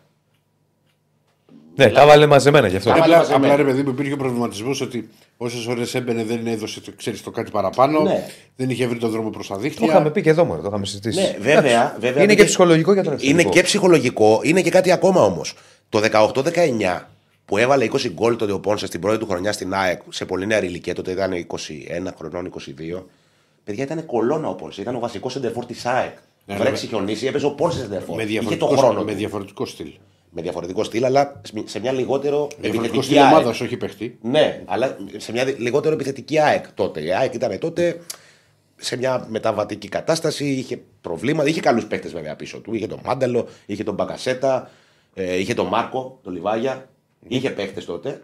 Όμως δεν ήταν μια ΑΕΚ που παρήγαγε και έπαιζε τόσο επιθετικό ποδόσφαιρο όσο παίζει η τωρινή. Ναι. Πολλά μηνύματα, συγγνώμη, πρωτού συνεχίσεις, ναι, να το χάσουμε. Έστειλε και ο Τζόρτζ 21 τώρα. Αν υπάρχει κάτι με το Χουάνκ που γράφουν οι Σέρβοι. Όχι, εγώ από ό,τι ξέρω δεν υπάρχει κάτι. Okay. Κυκλοφορεί αυτό ως φήμη εδώ και μία-δύο εβδομάδες. Η ΑΕΚ τώρα στο 8 έχει τον Πινέδα. Δεν νομίζω ότι θα πήγαινε ποτέ να πάρει. 8 είναι ο Χουάνκ. Ναι, 8 είναι ο Χουάνκ. Κοίτα, το Ολυμπιακός έδωσε τον Χουάνκ στον Ερυθρό με 5,5 εκατομμύρια. Λίγο πάνω από 5,200 νομίζω. Ναι, οκ. Okay. Δεν νομίζω ότι η ΑΕΚ θα πάει να κάνει μια τέτοια επένδυση σε ένα, για ένα παίκτη που παίζει θέση του Πινέδα. 28-29. Ξέρεις, ο Χουάνκ, όταν ήρθε ο Αλμέιδα, η ΑΕΚ έψαχνε 8. Βασικό 8, πολύ καλό παίκτη. Η πρώτη της επιλογή ήταν ο Χουάνκ. Πολύ Πολύ πριν ακουστεί για τον Ολυμπιακό. Η άλλη επιλογή της ήταν ο Πινέδα που τον ήξερε ο προπονητής και για τον Χουάνκ είχε δώσει. Ήταν η θετική εισήγηση του Αλμέιδα γιατί τον ήξερε από το MLS. Ο Χουάνκ τότε δεν ήθελε να έρθει στην Ελλάδα. Η ΑΕΚ πήρε τον Πινέδα ως δανεικό από τη Θέλτα και στο τέλος εκείνης της μεταγραφικής περίοδου πήγε ο Χουάνκ στον Ολυμπιακό. Καλός παίκτης, ωραίος παίκτης. Πάρα πολύ καλός παίκτης. Πάρα πολύ καλός παίκτης, αλλά είναι μια θέση που νομίζω ότι η ΑΕΚ δεν θα πάει να κάνει μεγάλη επένδυση σε παίκτη που έχει παρόμοια χαρακτηριστικά με τον Πινέδα. Ναι. Αποκλείεται. Είναι πολύ καλός παίκτης. Ναι. Τεράστιος παίκτης. Βέβαια η ΑΕΚ είναι καλυμμένη εκεί. Mm-hmm. Στο 8. Καλά, καλυμμένη. Ποτέ δεν ξέρεις. Καλυμμένη υπό την έννοια ότι το βαρύ συμβόλαιο στο 8 το δίνει στον Πινέδα. Η μεγάλη αγορά που έγινε εκεί ήταν ο Πινέδα. Δεν θα πάει να πάρει παίκτη. Και άμα παίξει με τους δύο μαζί και με ένα εξάρι από πίσω. Δύσκολο. Δύσκολο. Σου λέω σε περίπτωση. Πάντως δεν μου προκύπτει αυτό. Δεν προκύπτει στο ρεπορτάζ ότι υπάρχει. Στο 6 ο Χουάνκ. Όχι, ο 6 ξεχάστε το. Ο Kraftwerk. Με τίποτα. Όχι, φίλε μου. Πυροδοτείται αυτή η κουβέντα όλη για το ΧΑΦ, γιατί προέκυψε αυτό το δυσάρεστο με το Σιμάρσκι στην προπόνηση της Παρασκευής. Όταν φύγαμε από εδώ την Παρασκευή έγινε γνωστή η ιστορία, ναι. Ότι έχει έναν τραυματισμό που είναι σχετικά, είναι σοβαρός. Στον τένοντα, 4-6 εβδομάδες έξω ο Σιμάρσκι. Πολύ σοβαρό πρόβλημα αυτό. 4-6. 1,5 μήνα. Και μέχρι και να πει. Και μέχρι αυτό και να γυρίσει, είναι πρόβλημα αυτό. Πάει στο δίμηνο. Ναι. Δεν προκύπτει ότι η ΑΕΚ θα πάει να πάρει παίκτη για να αντικαταστήσει το Σιμάνσκι στο ρόστερ της. Έχει βέβαια τον Γιόνσον. Το θέμα είναι ότι έχει πολύ σοβαρό πρόβλημα για τον αγώνα της επόμενης αγωνιστικής απέναντι στον Αστέρα Τρίπολης. Γιατί ο Γιόνσον εκτεί, είναι τιμωρημένος. Ο Γαλανόπουλος είναι ακόμα τραυματίας. Οι πληροφορίες λένε ότι. Θα δούμε μέσα στην εβδομάδα για το αν είναι διαθέσιμος στον αγώνα με την Αστέρα Τρίπολης. Όμως οι πληροφορίες αναφέρουν ότι από την Τούμπα και μετά είναι να μπει ο Γαλανόπουλος. Ο Γκατσίνοβιτς που μπορεί επίσης να παίξει στο 8, εκτείει κι αυτός. Θα παίξει ο Πινέδα θα μπει. Πινέδα Μάνταλος. Δεν έχει άλλους. Λείπει και ο Χατσαφής στο Κοπάσια. Ο Γαλανόπουλος. Αυτό είπα τώρα. Είναι τραυματίας και πάει. Ενδεχομένως να προλάβει τον αγώνα με τον Αστέρα Τρίπολης. Δεν το ξέρουμε για την ώρα. Η αρχική πληροφόρηση ανέφερε ότι θα είναι έτοιμος στην Τούμπα. Είχε ένα διάστρεμα ο Γαλανόπουλος. Τούμπα πότε πάει ΑΕΚ? Την επόμενη εβδομάδα. Μετά τον Αστέρα. Ναι. Για Πισάρο είπαμε, ναι, φίλε Αποστόλη, είπαμε στην αρχή. Ναι, για αυτό που έγινε. Έτσι ξεκινήσαμε. Ναι. Τι άλλο. Στα θετικά είναι ότι. Βασικά, ξέρεις τι. Είναι θέμα και ότι λείπει ο Χατζησαφή που είναι στο Κόπα Άσια. Είναι ο μοναδικός παίκτης που ο Αλμέιδα τον έχει χρησιμοποιήσει. Όχι ο Αλμέιδα. Έχει παίξει στο παρελθόν και ως αμυντικό χαφ. Με τον Οφρεντόπουλο είχε παίξει. Όμως λείπει και αυτό στο Κόπα Άσια. Οπότε είναι μια λύση, ας πούμε, η ΑΕΚ σε αυτό το κομμάτι. Το επικρατέστερο είναι αυτό που είπες και εσύ, Ηρακλή, να πάει με Μάνταλο Πινέδα. Επιστρέφει ο Μουκουντή. Αποκλείστηκε από την Ιγυρία το Καμερούν 2-0. Και την Παρασκευή αποτέλεσε παρελθόν ο Μίλαντ Μοχαμάντι. Έφυγε, πήγε στην Άδανα Ντεμίρ Σπορ και η απόφαση που υπάρχει είναι ότι. Η ομάδα που είχε πάρει τον Ενιακούρο. Α, ναι, εκεί είχε πάει. Άδανα. Ναι. Ναι. Πολλοί κόσμος, ρε παιδί μου, θεώρησε ότι έφυγε ο Μοχαμάντι. Τώρα θα πάει να πάρει ΑΕΚ αριστερό μπακ. Δεν θα γίνει προσθήκη στο αριστερό. Δίνει περισσότερο λεπτό στον Πίλιο. Ναι, αυτό έχει κάνει. Γίνει δεύτερος ο Πίλιος και το μακροπρόθεσμο πλάνο είναι ότι. Αν δεν ανανεώσει ο Χατζησαφή. Δούμε τι θα γίνει με τον Χατζησαφή. Θα πάρει αριστερό μπακ. Όχι, είναι δεδομένο ότι θα πάρει αριστερό μπακ το καλοκαίρι. Είναι δεδομένο. Μείνει δεν μείνει ο Χατζησαφή. Ενδεχομένως να μείνει ο Χατζησαφή σαν μια έξτρα λύση για ενός παίκτη που μπορεί να παίξει σε διάφορες θέσεις. Ναι. Η ΑΕΚ θα πάει να πάρει αριστερό μπακ για βασικό το προσεχές καλοκαίρι. Ο μεγαλύτερος τζόγος γίνεται γύρω από το όνομα του Γιαννούλη. Αυτός είναι ο διακαής πόθος. Δεν ξέρουμε τα δεδομένα αυτής της ιστορίας γιατί δεν ξέρουμε το τι θέλει ο παίκτης. Θα το δούμε το καλοκαίρι όταν εκπνεύσει το συμβόλαιο. Επίσης, αυτό που δεν ξέρει, δεν ξέρει και δεν γίνεται να το ξέρει, είναι το τι θα κάνει η Νόριτς. Η Νόριτς είναι μια ομάδα στην Champions η οποία έχει στόχο την άνοδο. Ναι. Μέσα στο play-off. Τώρα, αν καταφέρει να κερδίσει την άνοδο και να πάει στην Premier League, με τα ποσά τα οποία θα πάρει η Νόριτς. Μπορεί και να τον κρατήσει εύκολα τον Γιαννούλη, αν θέλει. Να του πει και ο Γιαννούλη να το σκεφτεί διαφορετικά και να πει ότι θα είμαι στην Premier League. Καταλαβαίνεις. Καλά, σίγουρα. Απλά η ΑΕΚ θέλει. Εκτός και άμα καταφέρει η ΑΕΚ ή οποιοδήποτε άλλο που μπορεί να θέλει να πάρει το συγκεκριμένο, να πάρει την υπογραφή του πριν από την ιστορία με τα play-off. Δεν νομίζω, γιατί δεν έχει λόγο παίκτης να βιαστεί. Ναι. Καταλαβαίνεις. Καταλαβαίνεις ότι αν καταφέρει να πάει στην Πρέμιερ, αυτομάτως αλλάζουν τα δεδομένα. Δηλαδή μπορεί να τους δώσουν ένα συμβόλαιο που δεν μπορεί να το πλησιάσουν οι ελληνικές ομάδες. Σίγουρα. Που για την Όριτς δεν θα είναι τίποτα. Σίγουρα. Σωστό. Για Λιούμπιτς που ρωτάει ένας φίλος εδώ, δεν υπάρχει τίποτα. Διαψεύστηκε από την ΑΕΚ κατηγορηματικά. Ο Αλμέιδα πότε επιστρέφει θα είναι βασικός με τον Αστέρα. Ο Αλμέιδα πάει, κάνει επέμβαση στο γόνατο, περαστικά κιόλας να το ευχηθούμε. Πέρασε. Είχε πρόβλημα, την πάτησε. Στο σπίτι κάτι είχε πάθει και κούτσενε την Τετάρτη που είχαμε πάει στα Σπάτα. Ήταν με πατερίτσες στην προπόνηση και χθες στο γήπεδο κατά διαστήματα καθόταν πιο πολύ. Και θα κάνει επέμβαση και ο προπονητής. Τι άλλο θα ζήσουμε. Με Γκαρσία τι γίνεται. Γκαρσία, από ό,τι μαθαίνουμε, επιστρέφει και τώρα ενδεχομένως κατά τη διάρκεια της εβδομάδας να είναι διαθέσιμος. Αυτό έλεγε η πληροφόρηση. Για Μπάλντοκ που λέει ο Μιχάλης, και αυτό θεωρώ ότι παίζει. Ασχολήθηκε ξανά η ΑΕΚ με την περίπτωσή του, λύγει το συμβολαιό του, δεν πήρε και αυτός χρόνο συμμετοχή στην Σέφιλντ. Είναι μια περίπτωση που αρέσει στην ΑΕΚ και ενδιαφέρει πολύ και είναι δεδομένο ότι η ΑΕΚ θα πάρει και αριστερό μπακ και δεξί. Σε ό,τι έχει να κάνει με τα γραφικά τα τωρινά του Γενάρη, γίνονται κάποιες προσπάθειες στην εκπνοή, ας πούμε, για να καταφέρει η ΑΕΚ να πάρει παίκτη. Η μεγαλύτερη στόχευση είναι στο δεξί άκρο της άμυνας και στις θέσεις πίσω από τον επιθετικό, κυρίως αριστερό εξτρέμ. Αν αποδειχθεί ότι υπάρχει έδαφος να γίνει κάποια από τις συγκεκριμένες κινήσεις που έχει γκρίνει ο Αλμπέιδα, θα γίνει. Εγώ, αν μου λέγατε πού θα βάλω τα λεφτά μου, θα τα βάζα σε ό,τι δεν. Όμως, μέχρι την τελευταία μέρα και το τελευταίο λεπτό είναι ανοιχτό. Δηλαδή, είναι εν εξελίξη η προσπάθεια της ΑΕΚ να φέρει παίκτη. Που θα έχει ορίζοντα καλοκαιριού, αν τα καταφέρει. Λίγο υπομονή, λίγες μέρες μείνανε. Θα τα δούμε. Μάλιστα. Λοιπόν, μην ξεχνάτε like στο βίντεο, subscribe στο κανάλι. Πόσα like έχουμε? Πείτε, αυτό το πράγμα όταν ρωτάω, ο ένας τίποτα, ο άλλος λίγα. Όχι αρκετά. Πείτε αριθμό. 2,90. Πάμε. Κάτσε. Ναι, φτάσαμε 1,400, τώρα έχουμε 1,200. Πάμε μέχρι να κλείσουμε. Κάντε ένα like, ρε παιδιά.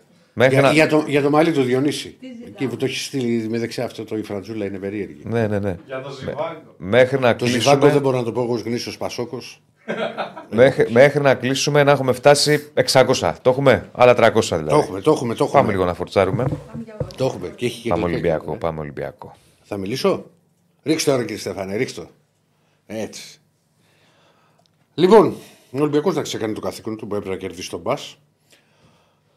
Δεν μου αρέσει καθόλου η εικόνα του στο πρώτο ημίχρονο που είχε μόνο τις ευκαιρίες με το Μασούρα.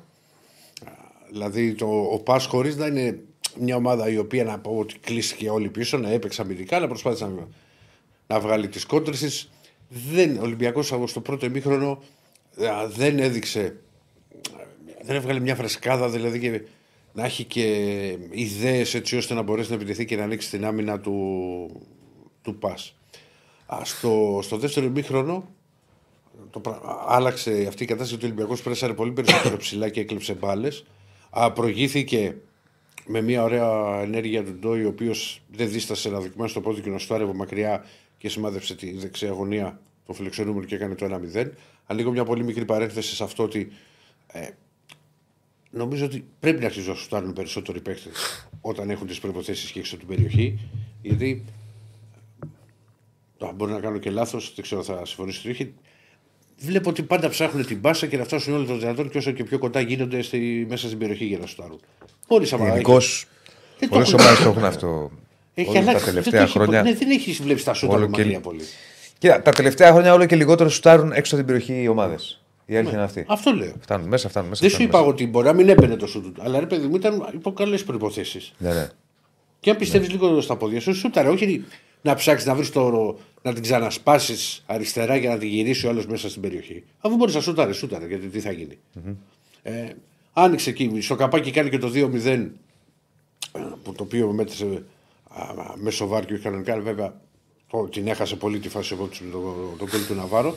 Ναβάρο έχει βελτιωθεί, για μένα ήταν η καλύτερη του εμφάνιση με τη φανέλα του Ολυμπιακού. Είναι το τρίτο σέρημα στο οποίο σκοράρει και είχε πολύ καλά τελειώματα.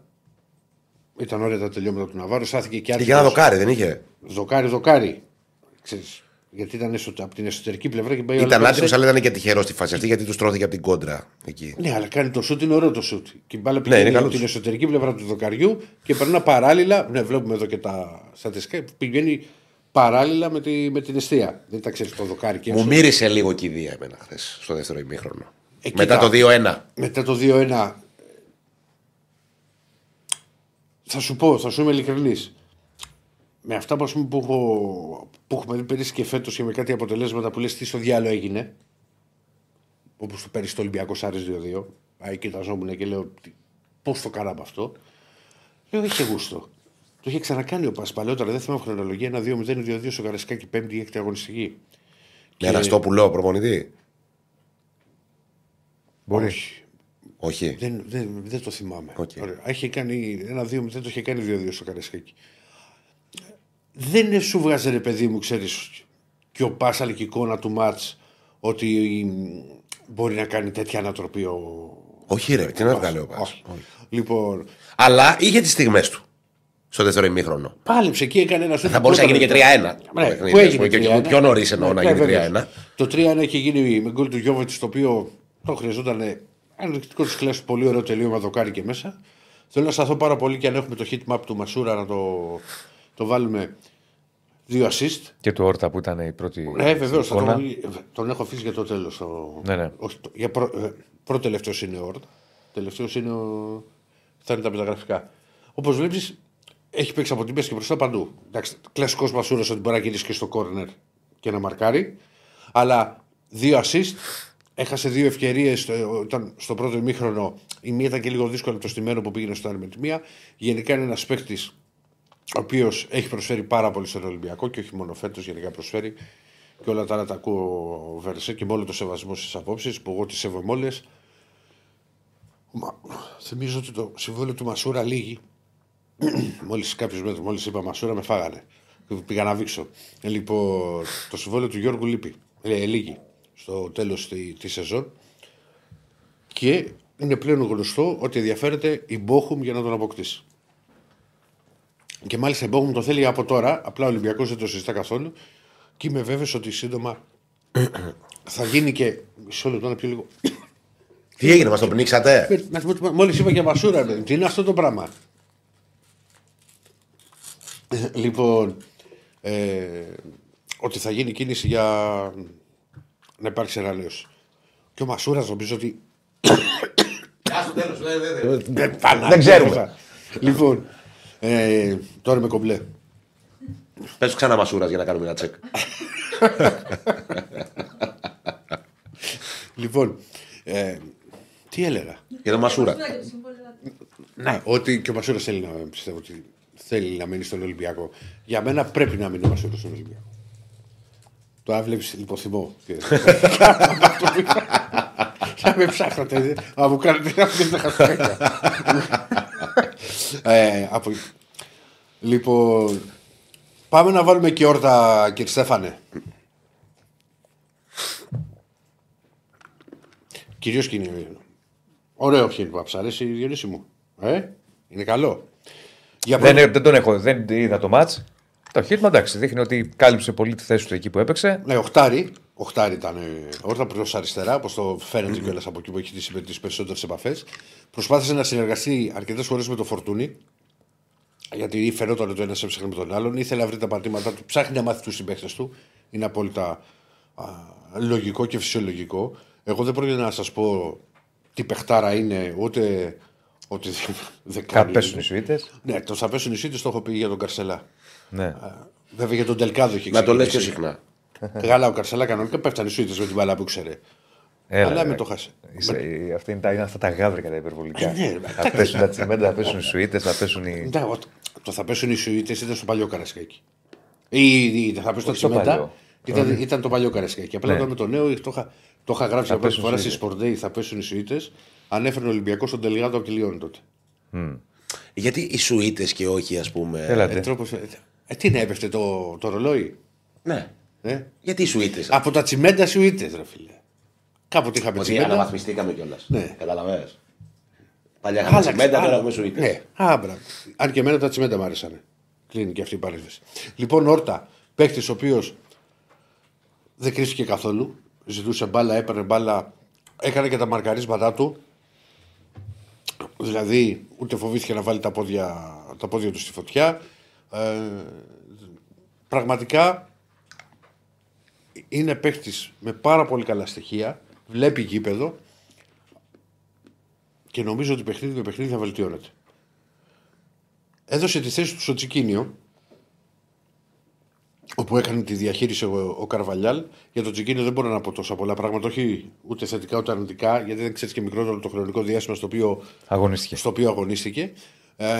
Ο Όρτα, θυμίζω ότι έχει ρήτρα την οποία μπορεί να πληρώσει ο Ολυμπιακός, είναι στα 4,5 εκατομμύρια.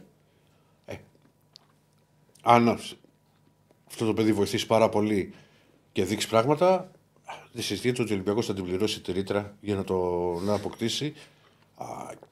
Και μακάρι να συνεχίσει και να βελτιωθεί. Λογικά θα το δεις και εσύ κοντά ξανά, Διονύση μου, την Κυριακή στη Λεωφόρο. Και λέω στην Κυριακή στη Λεωφόρο για τον απλούστατο λόγο ότι ο Ολυμπιακός αυτό που έχει να κάνει είναι οπωσδήποτε πρέπει. Ναι. Το καταλαβαίνεις πως το λέω, πρέπει να κερδίσει τη Λεωφόρο Ολυμπιακός. Για να μείνει ζωντανός και να στείλει και αυτό στο δικό του SMS. Αν χάσει, μένει πίσω. Αν χάσει, μένει πίσω. Με χ δεν γίνεται κάτι τρομερό, εκτός άμα κερδίσει ο ΠΑΟΚ, ο οποίος θα ξεφύγει κι άλλο, θα πέσει 8. Τώρα μιλάω για μένα, είναι ήδη στους 6. Αν έρθει το παιχνίδι στη Λεωφόρο και κερδίσει ο ΠΑΟΚ στο Περιστέρι, πάμε στους 8. Είναι... Δεν λέω ότι είναι καταδικαστική η διαφορά, αλλά είναι μεγάλη. Είναι σημαντική η διαφορά των 8 βαθμών. Είναι μεγάλη, είναι μεγάλη. Βέβαια το. Είναι μεγάλη γιατί με μια αγγέλα πας 10 μετά.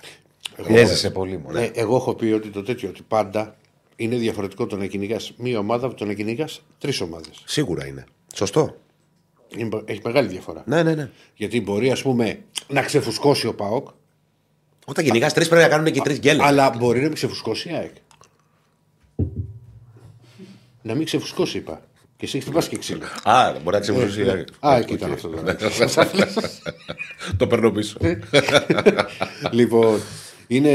Τον Παναθηναϊκό δεν τον έχεις στο κάτω, ρε. Πού? Ότι μπορεί να χτυπήσει πρωτάθλημα. Κοίτα. Ας τα κοίτα. Αν τον έχεις ή όχι, όταν ακούω τα κοίτα, απάντησε μου. Μην το πας τώρα. Είσαι στον Πακολομπάρισκα. Πώς, τον έχεις ή όχι. Λοιπόν. Επειδή κάτι μαθαίνω.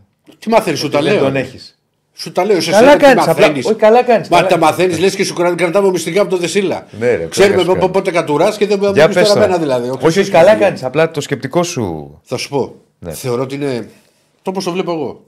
Ότι έχει κάνει λάθος ο Παναθηναϊκός με την αλλαγή προπονητή. Άλλο αυτό και εγώ το θεωρώ αυτό. Το έχω πει εξ αρχής. Έχει πάει σε ένα τελείως διαφορετικό στυλ. Μου κάνει τρομερή εντύπωση που προχώρησε σε τόσες μεταγραφές. Ναι. Κάτι το οποίο δεν συνηθίζει επί Γιοβάνοβιτς τα τελευταία χρόνια. Βέβαια, κοίτα και το άλλο άκρο. Θυμάμαι τι έλεγες. Ότι για να πάρει ναι, έπρεπε να γεννήσεις. Ναι. Λοιπόν.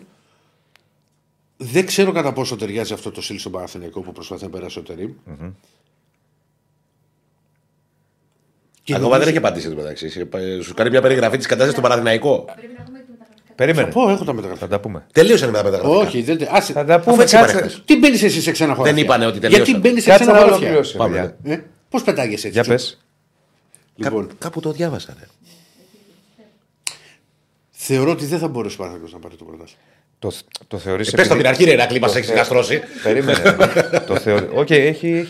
Έχω μια λογική το σκεπτικό σου, βεβαίως. Δεν σου λέω τώρα δεν θέλω να το πάρω Παναθηναϊκό. Σου λέω το σκεπτικό. Έχει λογική το σκεπτικό σου. Σου λέει ο άνθρωπος, άλλαξε προπονητή μεσούς τη σεζόν. Έκανε και πολλές μεταγραφές, δεν είναι εύκολα διαχειρίσιμα αυτά. Και τελείως διαφορετικό προσφυλ. Ωραία. Ο Ολυμπιακός που άλλαξε προπονητή και έκανε παραπάνω μεταγραφές. Εμείς το κάνουμε μπορεί να πάρει το πρωτάθλημα ή όχι. Εμείς το κάνουμε 1,5 χρόνο. Γιατί αν ισχύει για τον Παναθηναϊκό που μπορεί να επιβεβαιωθεί. Αλλά πρέπει να είναι και η λογική σου και για τον Ολυμπιακό. Αλλά για άλλη ομάδα λέμε. Κάτσε. Πώς τον έφερα, σε αδιέξοδο. Ήμουν σίγουρος ότι θα πεις αυτό, γι' αυτό σε ρωτήσα. Κανένα αδιέξοδο. Για πες. Δεν έχουμε μπιφ, ρε. Πλάκα κάνουμε. Δεν διορίζει. Έχει λογική αυτό που λες. Εγώ είμαι υπέρ αυτής της λογικής. Αν να σου απαντήσω για τον Ολυμπιακό, δεν θες. Ο Παναθηναϊκός μπήκε τώρα σε αυτή τη διαδικασία των 6 μεταγραφών, της αλλαγής προπονητή και με διαφορετικό στυλ. Καλά, και ο Ολυμπιακός μπήκε από πέρσι, τι κερδίζει δηλαδή που είναι πιο μπατού. Ακόμα και πέρυσι ο Ολυμπιακός, ρε παιδί μου, δεν ήταν καλός. Τι να σου πω, ότι ήταν καλός που γίνανε και λάθη και στις μεταγραφές και όλα αυτά. ήταν μέσα στο κόλπο στα play-off. Ναι, γιατί είναι Ολυμπιακός.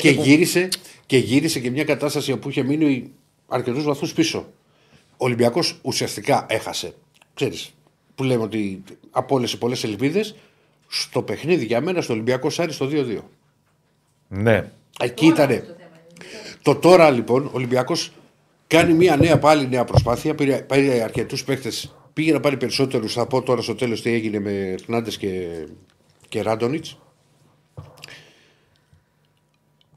Ο Ολυμπιακός, θα σου πω, αν πάει για το πρωτάθλημα, εάν κερδίσει Λεωφόρο. Φίλε μου, όλοι πάνε για πρωτάθλημα. Ναι. Όχι, και αν μπορείς να το πάρει. Παίρνει για πρωτάθλημα. Αν έχει ελπίδες να το πάρει. Εγώ θεωρώ ότι μόνο. Για μένα, πρώτα φαβορί είναι ΠΑΟΚ. Αυτή τη στιγμή, αυτή τη στιγμή που μιλάμε, έτσι. Κοίτα, τώρα δεν ξέρεις πώς μπορεί να γίνουν σε μία εβδομάδα τα πράγματα. Εννοείται. Αλλά αυτή τη στιγμή που μιλάμε είναι ΠΑΟΚ. Χαίρομαι πολύ, γιατί αν έρθει το Παναθηναϊκός Ολυμπιακός και την Κυριακή. Δεν το λέω μόνο σαν αποτελέσματα. Δεν το λέω σαν απόσταση. Το λέω και σαν εικόνα που έχουν οι ομάδες. Λοιπόν, ο Ολυμπιακός προσπαθεί να βελτιωθεί. Θέλει πράγματα. Περιμένω να δω πολύ περισσότερα από αυτά που είδα κυρίως στο πρώτο ημίχρονο στο μάτς με τον Μπας. Τα μάτς με τον Παναθηναϊκό, τα τέρμι με τον Παναθηναϊκό είναι άλλη ιστορία. Δεν με ενδιαφέρει σε όποια κατάσταση και να είναι οι ομάδες, από όπου και να προέρχονται, είναι άλλο παιχνίδι. Το έχουμε δει άπειρες φορές. Ναι. Λοιπόν, το τέρμι είναι τέρμι. Να μου πεις τι μπορεί να γίνει μετά σε ένα Πανετολικός Ολυμπιακός, να κάτσω να το συζητήσω. Αλλά τα Παναθηναϊκός Ολυμπιακός δεν πανάχει ο ένας να μην βλέπετε, να υπάρχουν απουσίες το ένα το άλλο. Παιδιά, το, καταρχήν, ένα λεπτό σε αυτό που λέτε. Εγώ γιατί σας το λέω αυτό για την ΑΕΚ και τον ΠΑΟΚ και σαν εικόνα, αλλά και σαν ψυχολογία. Δηλαδή, Ολυμπιακός και Παναθηναϊκός ακόμα έχουν φτάσει Φλεβάρι, δεν έχουν κερδίσει ντέρμπι σε ένα πρωτάθλημα που κρίνεται στα ντέρμπι. Αυτό είναι μια μεγάλη παράπονα. Μου πεις, δεν ξέρουμε τι θα γινόταν στο παιχνίδι που διακόπηκε. Οκ, μαζί σας αυτό. Το καταλάβω. Δεν το ξέρουμε. Μπορεί να το ξέρει κάποιος. Μπορεί να κέρδισε ο Ολυμπιακός, μπορεί ο Παναθηναϊκός, μπορεί να μενεχεί. Ο Ολυμπιακός με τον Παναθηναϊκό έχουν παίξει 2,5 μάτς. Τα δύο του κυπέλλου ήρθαν εκεί. Ναι. Προκρίθηκε ο Παναθηναϊκός απέναντι. Okay. Και αυτό που διακόπη στο 49 ήταν 1-1. Ναι. Με καλύτερο τον Παναθηναϊκό στο πρώτο ημίχρονο. Ναι, άστο αυτό όμως. Το θέμα είναι, ότι μιλάμε για ένα πρωτάθλημα που κρίνεται στα ντέρμπι και δεν έχουν κερδίσει ντέρμπι, ρε φίλε. Οπότε είναι λογικό η ΑΕΚ και ο ΠΑΟΚ να είναι τουλάχιστον αυτή τη στιγμή πιο μπροστά. Μπορεί μετά να σαρώσουν τα ντέρμπι ο Ολυμπιακός και ο Παναθηναϊκός. Κρίνονται στα ντέρμπι το play-off. Σίγουρα. Η ένδειξη όμως για τα ντέρμπι του play-off, το play-off είναι τα ντέρμπι της προηγούμενης. Γιατί που μπορεί να κάνεις τώρα με τους μικρούς είναι θέμα. Πάντως εγώ πιστεύω ότι φέτος, εδώ που έχει φτάσει το πράγμα, θα γίνει μεγαλύτερη μάχη σχέση με πέρυσι. Πιθανό. Δηλαδή μπορεί και οι τέσσερις. Πιθανό. Μπορεί και οι τέσσερις. Πέρυσι ήταν δύο. Μπήκε κάποιος Ολυμπιακός. Δύο δεν ήταν. Μπήκε κάποιος Ολυμπιακός. Μπήκε Ολυμπιακός. Ο ΠΑΟΚ βγήκε στα play-off. Στο Καραϊσκάκι έχασε ο ΠΑΟΚ και βγήκε από το πρωτάθλημα. Δεν ήταν δύο, ήταν τέσσερις και πέρσι. Για τα play-off λέω. Φέτος έχω την αίσθηση. Έχω την αίσθηση. Τα play-off ήταν μέσα Ολυμπιακός μέχρι το μάτι τον Άρη. Αυτό τον τελείωσε. Έχω την αίσθηση ότι. Το 1-3 με την Άρη τελείωσε Ολυμπιακός οριστικά. Το μάτι με τον Άρη τους τύχησε. Πάρα πολύ. Δεν του τύχησε, αλλά και μετά έφτασε το μάτι προς το τέλος. Έχω την αίσθηση ότι στα play-off θα είναι και τέσσερις. Και εκεί θα έχουμε τριήμερα του θανάτου. Πρέπει να πάρουμε εδώ τα παιδιά να νοικιάσουν. Τι να νοικιάσουν. Ποιους. Αν φτιάξουμε ένα δωματιάκι. Να κάνουμε τι. Άμα πάμε έτσι στα πλοία που θα είναι Κυριακή, Τετάρτη, Κυριακή, το ένα το άλλο, κοιμόμαστε. Να κάνουμε τον μπανάκι μας, να αλλάζουμε τα ρούχα μας και να κάνουμε. Κάτσε, ρε φίλε, γιατί ούτως ή άλλως αρχόμαστε. Να κάνουμε 12-2, να κάνουμε και άλλη μια εκπομπή και μετά τα άλλα. 2-4. Έχουμε ταξίδια στα play-off. Να κάνουμε πρωτάθλημα. Λοιπόν, πάμε να προχωρήσουμε. Ολοκλήρωσουμε Ολυμπιακό. Έλα. Πάμε. Ο Ολυμπιακός πήγε παρά 10. Πάμε. Ήθελε να πάρει για Ερνάντες και Ράντονιτς. Και μάλιστα και τον Ερνάντες, σύμφωνα και με τους Αργεντίνους, είχε μπει στο αεροπλάνο δύο φορές. Μία έμπαινε, μία έβγαινε. Μία έλεγε ότι μπαίνει στο αεροπλάνο και πήγε στην Αθήνα. Λοιπόν, πάντα συνέβαινε αυτό που είναι πολύ κλασικό, κλασική περίπτωση στην Λατινική Αμερική. Να εμφανίζονται πάντα ένα γραφείο ατζέντιδες. Έτσι έγινε την τελευταία φορά που λέγαμε εδώ ότι στράβωσε, αλλά τελικά εμφανίστηκαν και κάποιοι ατζέντιδες και είπαν ότι έχουμε και εμείς ποσοστό στον παίχτη και με τους Ολυμπιακούς Φόρους με τη Σαν Λορέτζο ότι τα χρήματα που σας ήταν να σας δώσουμε και εδώ, δώσετε και εκεί, δεν μας απασχολεί τι θα κάνετε. Στο τέλος ξανά ανέβασε τα θέλω της Σαν Λορέτζο και ο Ολυμπιακός αποσύρθηκε. Έτσι ξέρω εγώ ότι στη Λουλή δεν γίνεται κάθε λίγο και λιγάκι να ανεβαίνει. Και πραγματικά μου κάνει και ξέρεις και εντύπωση που η Σαλορέτζο πήγε ρε παιδί μου να τσιμπήσει περισσότερα λεφτά ακόμα στον ίδιο, γιατί τα έχει ανάγκη λέει τα χρήματα. Σύμφωνα με την ποσέβαντα στην Αργεντινή. Όλοι ανάγκη τα έχουν τα χρήματα. Δεν είναι και τα οικονομικά της τα καλύτερα δεδομένα. Το ίδιο συνέβη και με τον Ράντονιτς και την Τωρίνο ότι για παίκτη που τον οποίο δεν τον υπολογίζουν 3 μήνες ζητούσε περισσότερα λεφτά από αυτά που είχε δώσει. Επειδή πάντα έχω σε όλα αυτά και με την εμπειρία που έχω τόσα χρόνια και παρακολουθώ και το ρεπορτάζ του Ολυμπιακού, αλλά περισσότερο και από τότε που είμαι πάντως, εγώ ένα μικρό παράθυρο θα το αφήσω πάντα ρίχτο στον Ολυμπιακό. Ωραία. Ότι δεν μπορεί να γίνει κίνηση. Ναι, δεν ξέρω τι μπορεί να προκύψει. Γιατί αν προκύψει κάτι. Γιατί αν προκύψει μια. Από αποχωρήσεις. Σε τίτλους, Ηρακλή. Ναι. Θες να σας τα πω αύριο για τις αποχωρήσεις. Για το αεροπλούσα το λόγο τι. Όχι ότι. Γιατί είναι ο Πορόζο, είναι ο Μπιέλ. Αύριο. Ανανεώσεις μαζί. Αύριο. Τώρα ξεμπερδεύουμε με την χειμερινή περίοδο. Γιατί. Εντάξει, και για το Γιώβη τη είχε ακουστεί και την. Αύριο. Όχι, δεν είναι το ότι. Θέλω να δω λίγο τη λίστα ποιοι υπάρχουν μέσα σε αυτή και να δούμε πόσους παίρνει. Δεν μπορεί να του διώξει όλους τους Ολυμπιακούς. Ωραία, αύριο. Θα λοιπόν, κάνω και κάρτα τη λίστα. Πρωτού προχωρήσουμε και πολύ καλά θα κάνεις. Like στο βίντεο, subscribe στο κανάλι, ενημερώστε με για τα like. 380. Φορτσάρουμε, πάμε. Τα 500 θα τα φτάσουμε. Φορτσάρουμε. Πρωτού πάμε στον Νίκο να πω ότι υπάρχει δήλωση του Μαρινάκη. Και πότε βγήκε. Όχι. Παύλου Μαρινάκη. Αχ. Ναι. Εντάξει, τώρα λέω Μαρινάκη, πείτε στο λίγο. Τι θα μου λέγει τον παίχτη. Ο Παύλος Μαρινάκης, ο κυβερνητικός εκπρόσωπος, μίλησε για το θέμα των επεισοδίων του Ρέντι και το τι περιμένουμε για τις έρευνες. Αυτή την εβδομάδα θα ψηφιστεί η νομοθετική παρέμβαση στη Βουλή. Λεπτομέρειες για το χρονοδιάγραμμα θα ανακοινώσει ο αρμόδιος αναπληρωτής Υπουργός Γιάννης Βρούτσης. Είναι σημαντικό αυτά να ψηφιστούν και να εφαρμοστούν και να περάσουμε σε μια νέα εποχή. Είναι παρεμβάσεις που έχουν να κάνουν με τη λειτουργία των γηπέδων κτλ. Όσοι ασχολούνται με το ποδόσφαιρο και με οποιοδήποτε άλλο άθλημα λένε ότι μπορεί να ξεκινά κυρίως στα γήπεδα. Τα ίδια. Περιμένουμε την πορεία της διερεύνησης των υποθέσεων. Είναι σημαντικό που υπάρχουν φυσική και ηθική αυτουργοί από τρόπερων πράξεων όπως αυτό που συνέβη στο Ρέντι που κόστησε τη ζωή ενός νέου ανθρώπου. Αυτό που θέλουμε να προχωρήσουν άμεσα όλες οι έρευνες. Δεν μπορούμε όμως εμείς να πούμε ούτε να προδικάσουμε το πότε θα ολοκληρωθεί η πρώτη ή η δεύτερη φάση ερευνών και πόσοι και ποιοι θα είναι. Η ηθική αυτουργή. Αυτά έχει πει. Περιμένουμε. Πού πάμε, Νίκο Παπαδόπουλο, πάμε. Ρόπ, κουσκούλια. Άκη, ακουστικά. Ναι. Καλώς τον. Καλή εβδομάδα. Γεια σου, Νίκο. Γεια σου, Νίκο. Τι γίνεται. Καλά. Πώς ήρθε αυτό το διπλό. Σβηστά. Πολύ σβηστά. Δηλαδή... Είναι από τα παιχνίδια που εγώ πάντα τα είχα παράπονο τα προηγούμενα χρόνια ότι ο Άρης δεν μπορούσε να τα πάρει. Δηλαδή που δεν θα είναι στην καλύτερη φάση του, που θα έχει κούραση. Και θα έκανε την κέλα. Δηλαδή σε αυτά όχι μόνο δεν τα κέρδιζε, πολλές φορές τα είχανε. Τέτοια παιχνίδια βρίσκει με το μάτι για έναν τρόπο να τα παίρνει. Γιατί μιλάμε για έναν Άρη ο οποίος πήγε με 8 αλλαγές στην Κεσαριανή με την Κηφισιά. Που βέβαια όσοι είναι λίγο αδιάβαστοι νομίζανε, λέγανε ότι εντάξει, μπορεί με το τελευταίο της βαθμολογίας παίζεις, αλλά. Ο Ολυμπιακός πέρασε δύσκολα. Η ΑΕΚ έκανε ισοπαλία. Ο Παναθηναϊκός πέρασε δύσκολα. Εντάξει, μόνο ο ΠΑΟΚ πέρασε εύκολα.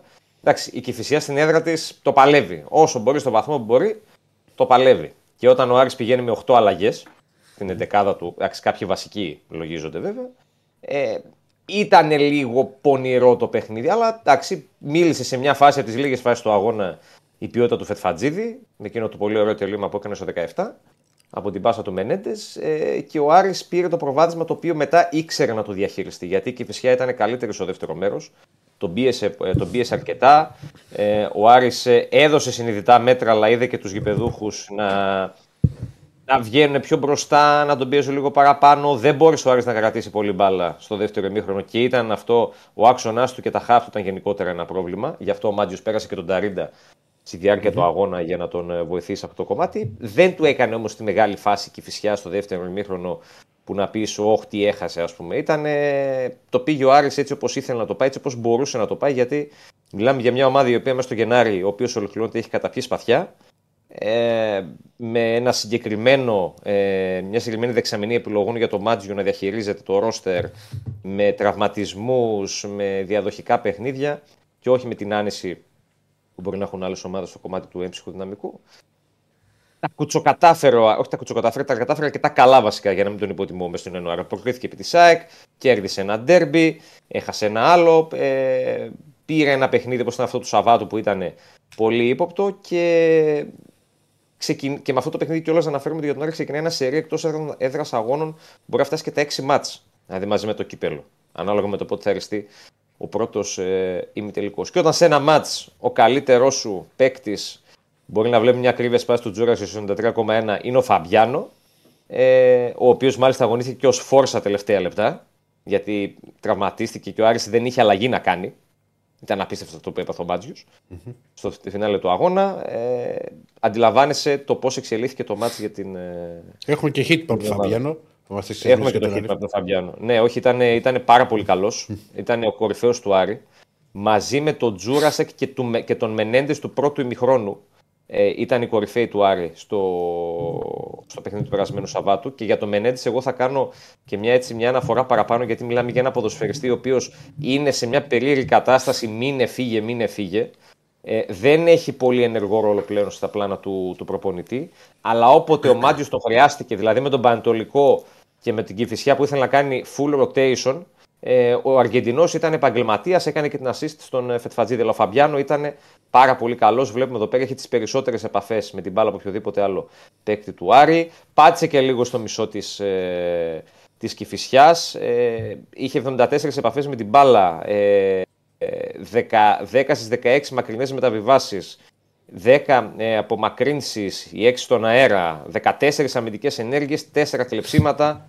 9 κερδισμένες μονομαχίες, ένα ακόμα πολύ καλό παιχνίδι του Βραζιλιάνου, για τον οποίο περιμένουμε σήμερα τα νεότερα από τις εξετάσεις του, γιατί υπέστη μια διάταση και πέρα λίγο πριν το φινάλε του αγώνα. Δεν πρέπει να είναι κάτι σοβαρό.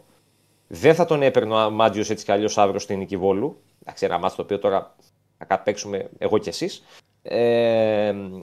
Οπότε είναι μια περίοδος έτσι που ο Βραζιλιάνος θα κάτσει λίγο να πάρει και τις ανάσεις του, να δούμε και τον τραυματισμό του που, επαναλαμβάνω, δεν νομίζω να είναι κάτι. Το πολύ πολύ να παίξει και με τις ΣΕΡΕΣ, δηλαδή το επόμενο Σάββατο. Και πλέον περιμένουμε τώρα σε κανένα 2 ώρες που θα τελειώσει η προπόνηση να βγει και αποστολή για το μάτς με την Νίκη Βόλου, για να δούμε τι θα αφήσει ο Μάτζιος πίσω. Τώρα μάτς το οποίο είναι για τον Άρη Γκαρία. Ναι, διαδικαστικό.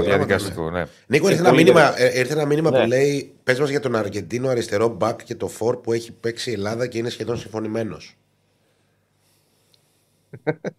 Τι είναι αυτό, τρολιά? Ο συγκεκριμένος είναι λίγο διαβασμένος, θα τον έλεγα. Υπάρχει ένας Αργεντινός μπακ, όντως. Αργεντινός αριστερός μπακ και φορ που έχει παίξει η Ελλάδα. Μου κάνει εντύπωση για το δεύτερο. Κάνει εντύπωση για το δεύτερο, είναι η αλήθεια. Ναι. Γιατί το δεύτερο είναι πολύ κάτω από το ραντάρ. Κοίτα, υπάρχει όντως ένας Αργεντινός αριστερός μπακ, με τον οποίο ο Άρης διαπραγματεύεται από την προηγούμενη εβδομάδα, ο οποίος αγωνίζεται στην Ιβηρική, δεν θα πω χώρα, μπορεί να είναι 2. Και τον οποίο ο Άρης παλεύει να τον φέρει. Με το φόρ τώρα, εντάξει, η κατάσταση είναι πολύ συνθετική. Ο Άρης έχει πάρα πολύ μεγάλη πίεση για το θέμα του φόρ. Δηλαδή... Φόρ που έχει παίξει Ελλάδα. Ναι. Καλά, οποιοδήποτε μπορεί να είναι. Δεν λέει καν εθνικότητα. Δεν λέει. Όχι, Αργεντίνος είναι ο αριστερός μπακ. Καλά, στην ουσία ψάχνει ένα δεύτερο Άρης, με λίγα λόγια, γι' αυτό δεν συμβαίνει. Ο Άρης ψάχνει, ο Μάτζιος βασικά, αν τώρα τον ρωτούσες και του έλεγες: πρέπει να κάνεις 3 κινήσεις, θα σου πει: δεν με ενδιαφέρει να μου φέρεις τα αριστερό μπακ, δεν με ενδιαφέρει να μου φέρεις τα, φέρε με ένα φόρ. Δηλαδή, ο Μάτζιος αυτό το περιμένω το Σεπτέμβριο, όταν είχε έρθει. Αλλά και πάλι ξανά, δηλαδή, φτάσαμε 3 μέρες πριν το τέλος της μεταγραφικής περίοδου, γι' αυτό τον επιθετικό. Εγώ δεν μπορώ να πιστέψω, γιατί ας πούμε αυτό το οποίο μπορεί να σου πει κάποιος άνθρωπος της ομάδας είναι ότι παιδιά ψάχνουμε, αλλά δεν βρίσκουμε. Δεν γίνεται 6 μήνες που ψάχνουμε να μην έχεις βρει έναν επιθετικό. Δεν γίνεται. Εγώ σου λέω: όχι, μπορεί να είναι ακριβώς. Δεν είναι όλοι ακριβοί. Θα υπάρχουν κάποιοι οι οποίοι θα είναι στα δικά σου νούμερα. Δεν μπορείς να βρεις έναν να φέρεις. Υπάρχουν αυτή τη στιγμή, θα σου πω, 2 συν 2 περιπτώσεις επιθετικών. Εγώ θα στο υιοθετήσω έτσι. 2 συν 2. Το συν 2 είναι μια περίπτωση, πιστεύω, που αναφέρει ο φίλος του Άρη που έστειλε το μήνυμα για το συγκεκριμένο. Υπάρχουν και άλλοι 2 που έχουν σχέση με την Ελλάδα. Μπορεί να πει κάποιος. Και οι 2, όντως, οι συγκεκριμένοι. Θα δούμε τώρα. Το θέμα ο Άρης είναι να πάρει. Δηλαδή, ο Μάτζος λέει: φέρτε με έναν επιθετικό.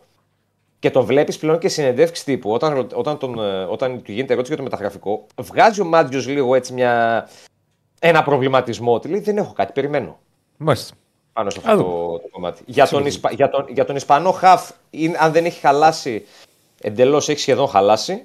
Οπότε του χαφ πηγαίνει πάλι λίγο πίσω στον Άρη και το βάρος πέφτει στο φόρ και στο αριστερό μπακ μέχρι την Τετάρτη το βράδυ να μπορέσει ο Άρης να κάνει αυτές τις δύο κινήσεις τουλάχιστον.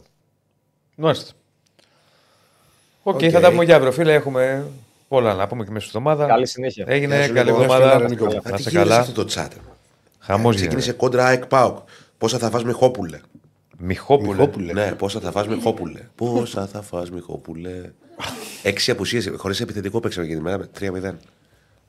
98. Το Μιχόπουλο. Παλαδένης. Σπύρος. Πού το θυμήθηκα το Μιχόπουλο. Ναι, σε λίγο θα πάμε και στο Σπύρο Κοντού για να ολοκληρώσουμε. Like. Μπάσκετ κέρδισε η ΑΕΚ. Στην καρδίτσα. 408 ανεβαίνουμε. Στην καρδίτσα. Τον Μπουρούση. Με Ζούρο. Με τον Ζούρο τον Ηλία. Ναι. Και με ηρωικούς 300-400 ηρωικούς οπαδούς της ΑΕΚ στο πλευρό της η ομάδα. Ναι. Η βασίλισσα του ελληνικού μπάσκετ. Έτσι. Επέστρεψε στις νίκες. Γιατί γελάς, ισχύει δηλαδή αυτό. Πώς μου αρέσει πάντα ο τρόπος που τα λες. Η μοναχοκόρη. Καλώς το Σπύρο. Γεια σας, γεια σας, τι κάνετε. Εδώ, στον αγώνα. Εμείς περιμέναμε ένα τίτλο στο Σουπεράκι για τη βασίλισσα του ελληνικού μπάσκετ. Και μας ενερώνεις σαν φίβολος ο Πετρούσεφ με άλλα. Ο Πετρούσεφ και ο Γιούσεφ και ο... Χρειάζομαι μας αυτά. Ας βάλουμε και την ομάδα μπροστά. Το Γιούσεφ ή το Πολυμελετάς. Το τελευταίο νέο, ναι. Χρονικά. Γιατί είχαμε τις δηλώσεις του Γιώργου Μπαρτζόκα πριν από λίγο που τόνισε ότι φυσικά είναι εκτός ο Φάλ και ο Μιλουτίνοφ για το αυριανό παιχνίδι του Ολυμπιακού. Και είναι εξαιρετικά αμφίβολος ο Πετρούσεφ. Θα παίξει ο καινούργιος 35 λεπτά από το πουθενά. Θα πάει με σίγμα και ράιτ αν δεν παίξει τελικά ο Πετρούσεφ. Με σίγμα και ράιτ στο 5. Ή και μπορεί να δούμε κάποια σχήματα όπως είδαμε στο Μαδρίτη. Όχι. Ο Φαλ πότε είναι να επιστρέψει. Ήτανε σε τρεις, λογικά σε κάνα 2 εβδομάδες.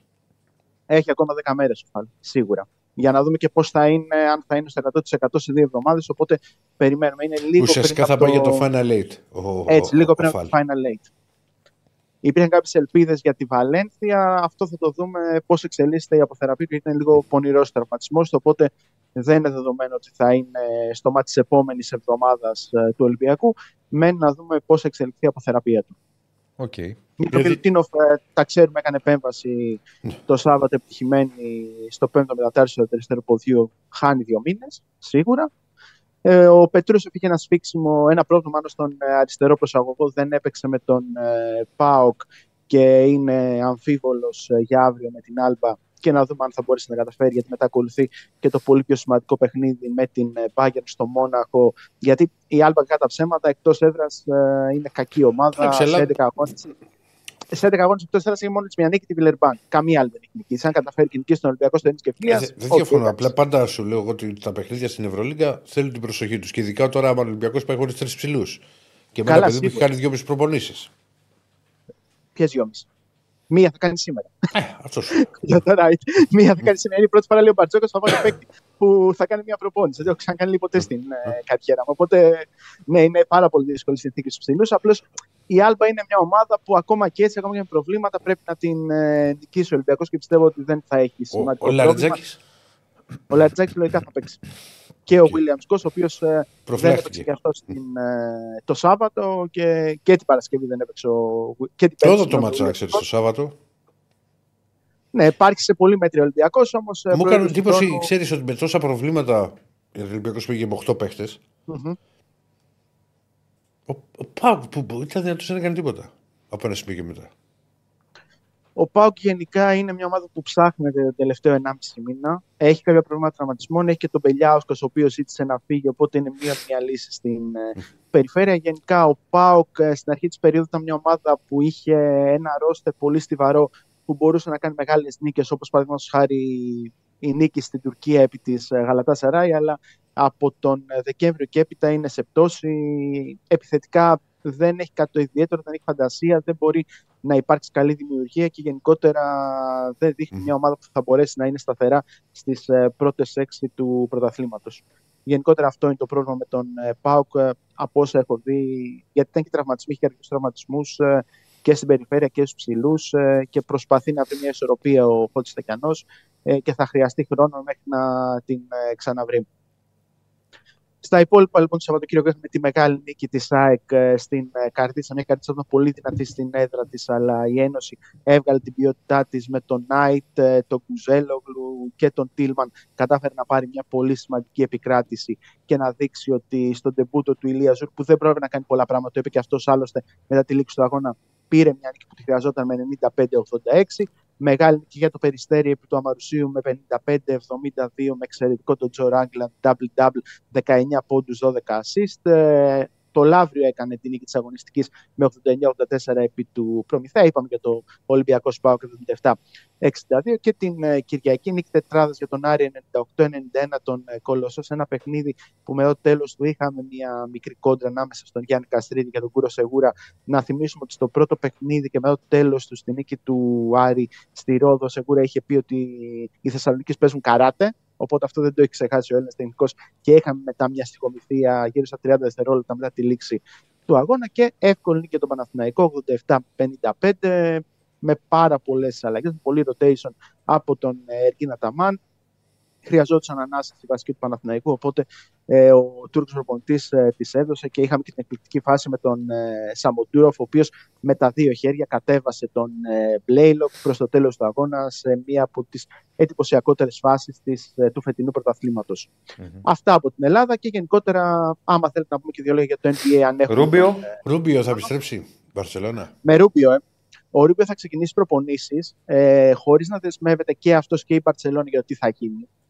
Γιατί ο Ρούμπιο είχε ανακοινώσει, αν θυμάστε, στο τέλος του Ιουλίου την απόσυρσή του από το μπάσκετ, λίγο πριν το μπάσκετ, και αφήνοντας ουσιαστικά την Εθνική Ισπανίας χωρίς καθαρό με playmaker και με τον Χουάν Νούνιεφ να παίρνει τον χρόνο του. Και μάλιστα όταν ανακοινώθηκε η λύση της εργασίας του με τους Cleveland Cavaliers, είχε τονίσει μια δήλωσή του ότι το βράδυ της 20ης Ιουλίου ήταν από τα πιο σκληρά της ζωής μου. Το μυαλό μου βρέθηκε σε ένα σκοτεινό μέρος. Κατά κάποιο τρόπο ήξερα ότι βάδιζα προς αυτήν την κατεύθυνση, όμως ποτέ δεν πίστεψα και δεν μπορούσα να ελέγξω αυτή την κατάσταση. Οπότε την επόμενη μέρα αποφάσισα να σταματήσω την καριέρα μου και όταν θα νιώσω πια έτοιμος, θα θελήσει να μοιραστεί το τι ακριβώς του συνέβη σε αυτήν την περίοδο που ήταν πάρα πολύ δύσκολη για τον Ισπανό γκάρντ που αγωνίστηκε από 16 χρονών. Ναι. Δεν πρέπει να το ξεχνάμε και αυτό. Και τώρα είναι 33, δηλαδή δεν έχουν πάρει τα χρόνια του. Είναι 90, είναι προς το τέλος τα 90, αν ήταν λάθος, οπότε είναι 33 στα 34. Και τόνισε τώρα ότι ήρθε η στιγμή της αποθεραπείας, προκειμένου να ξαναπιάσει μπάλα στα χέρια του.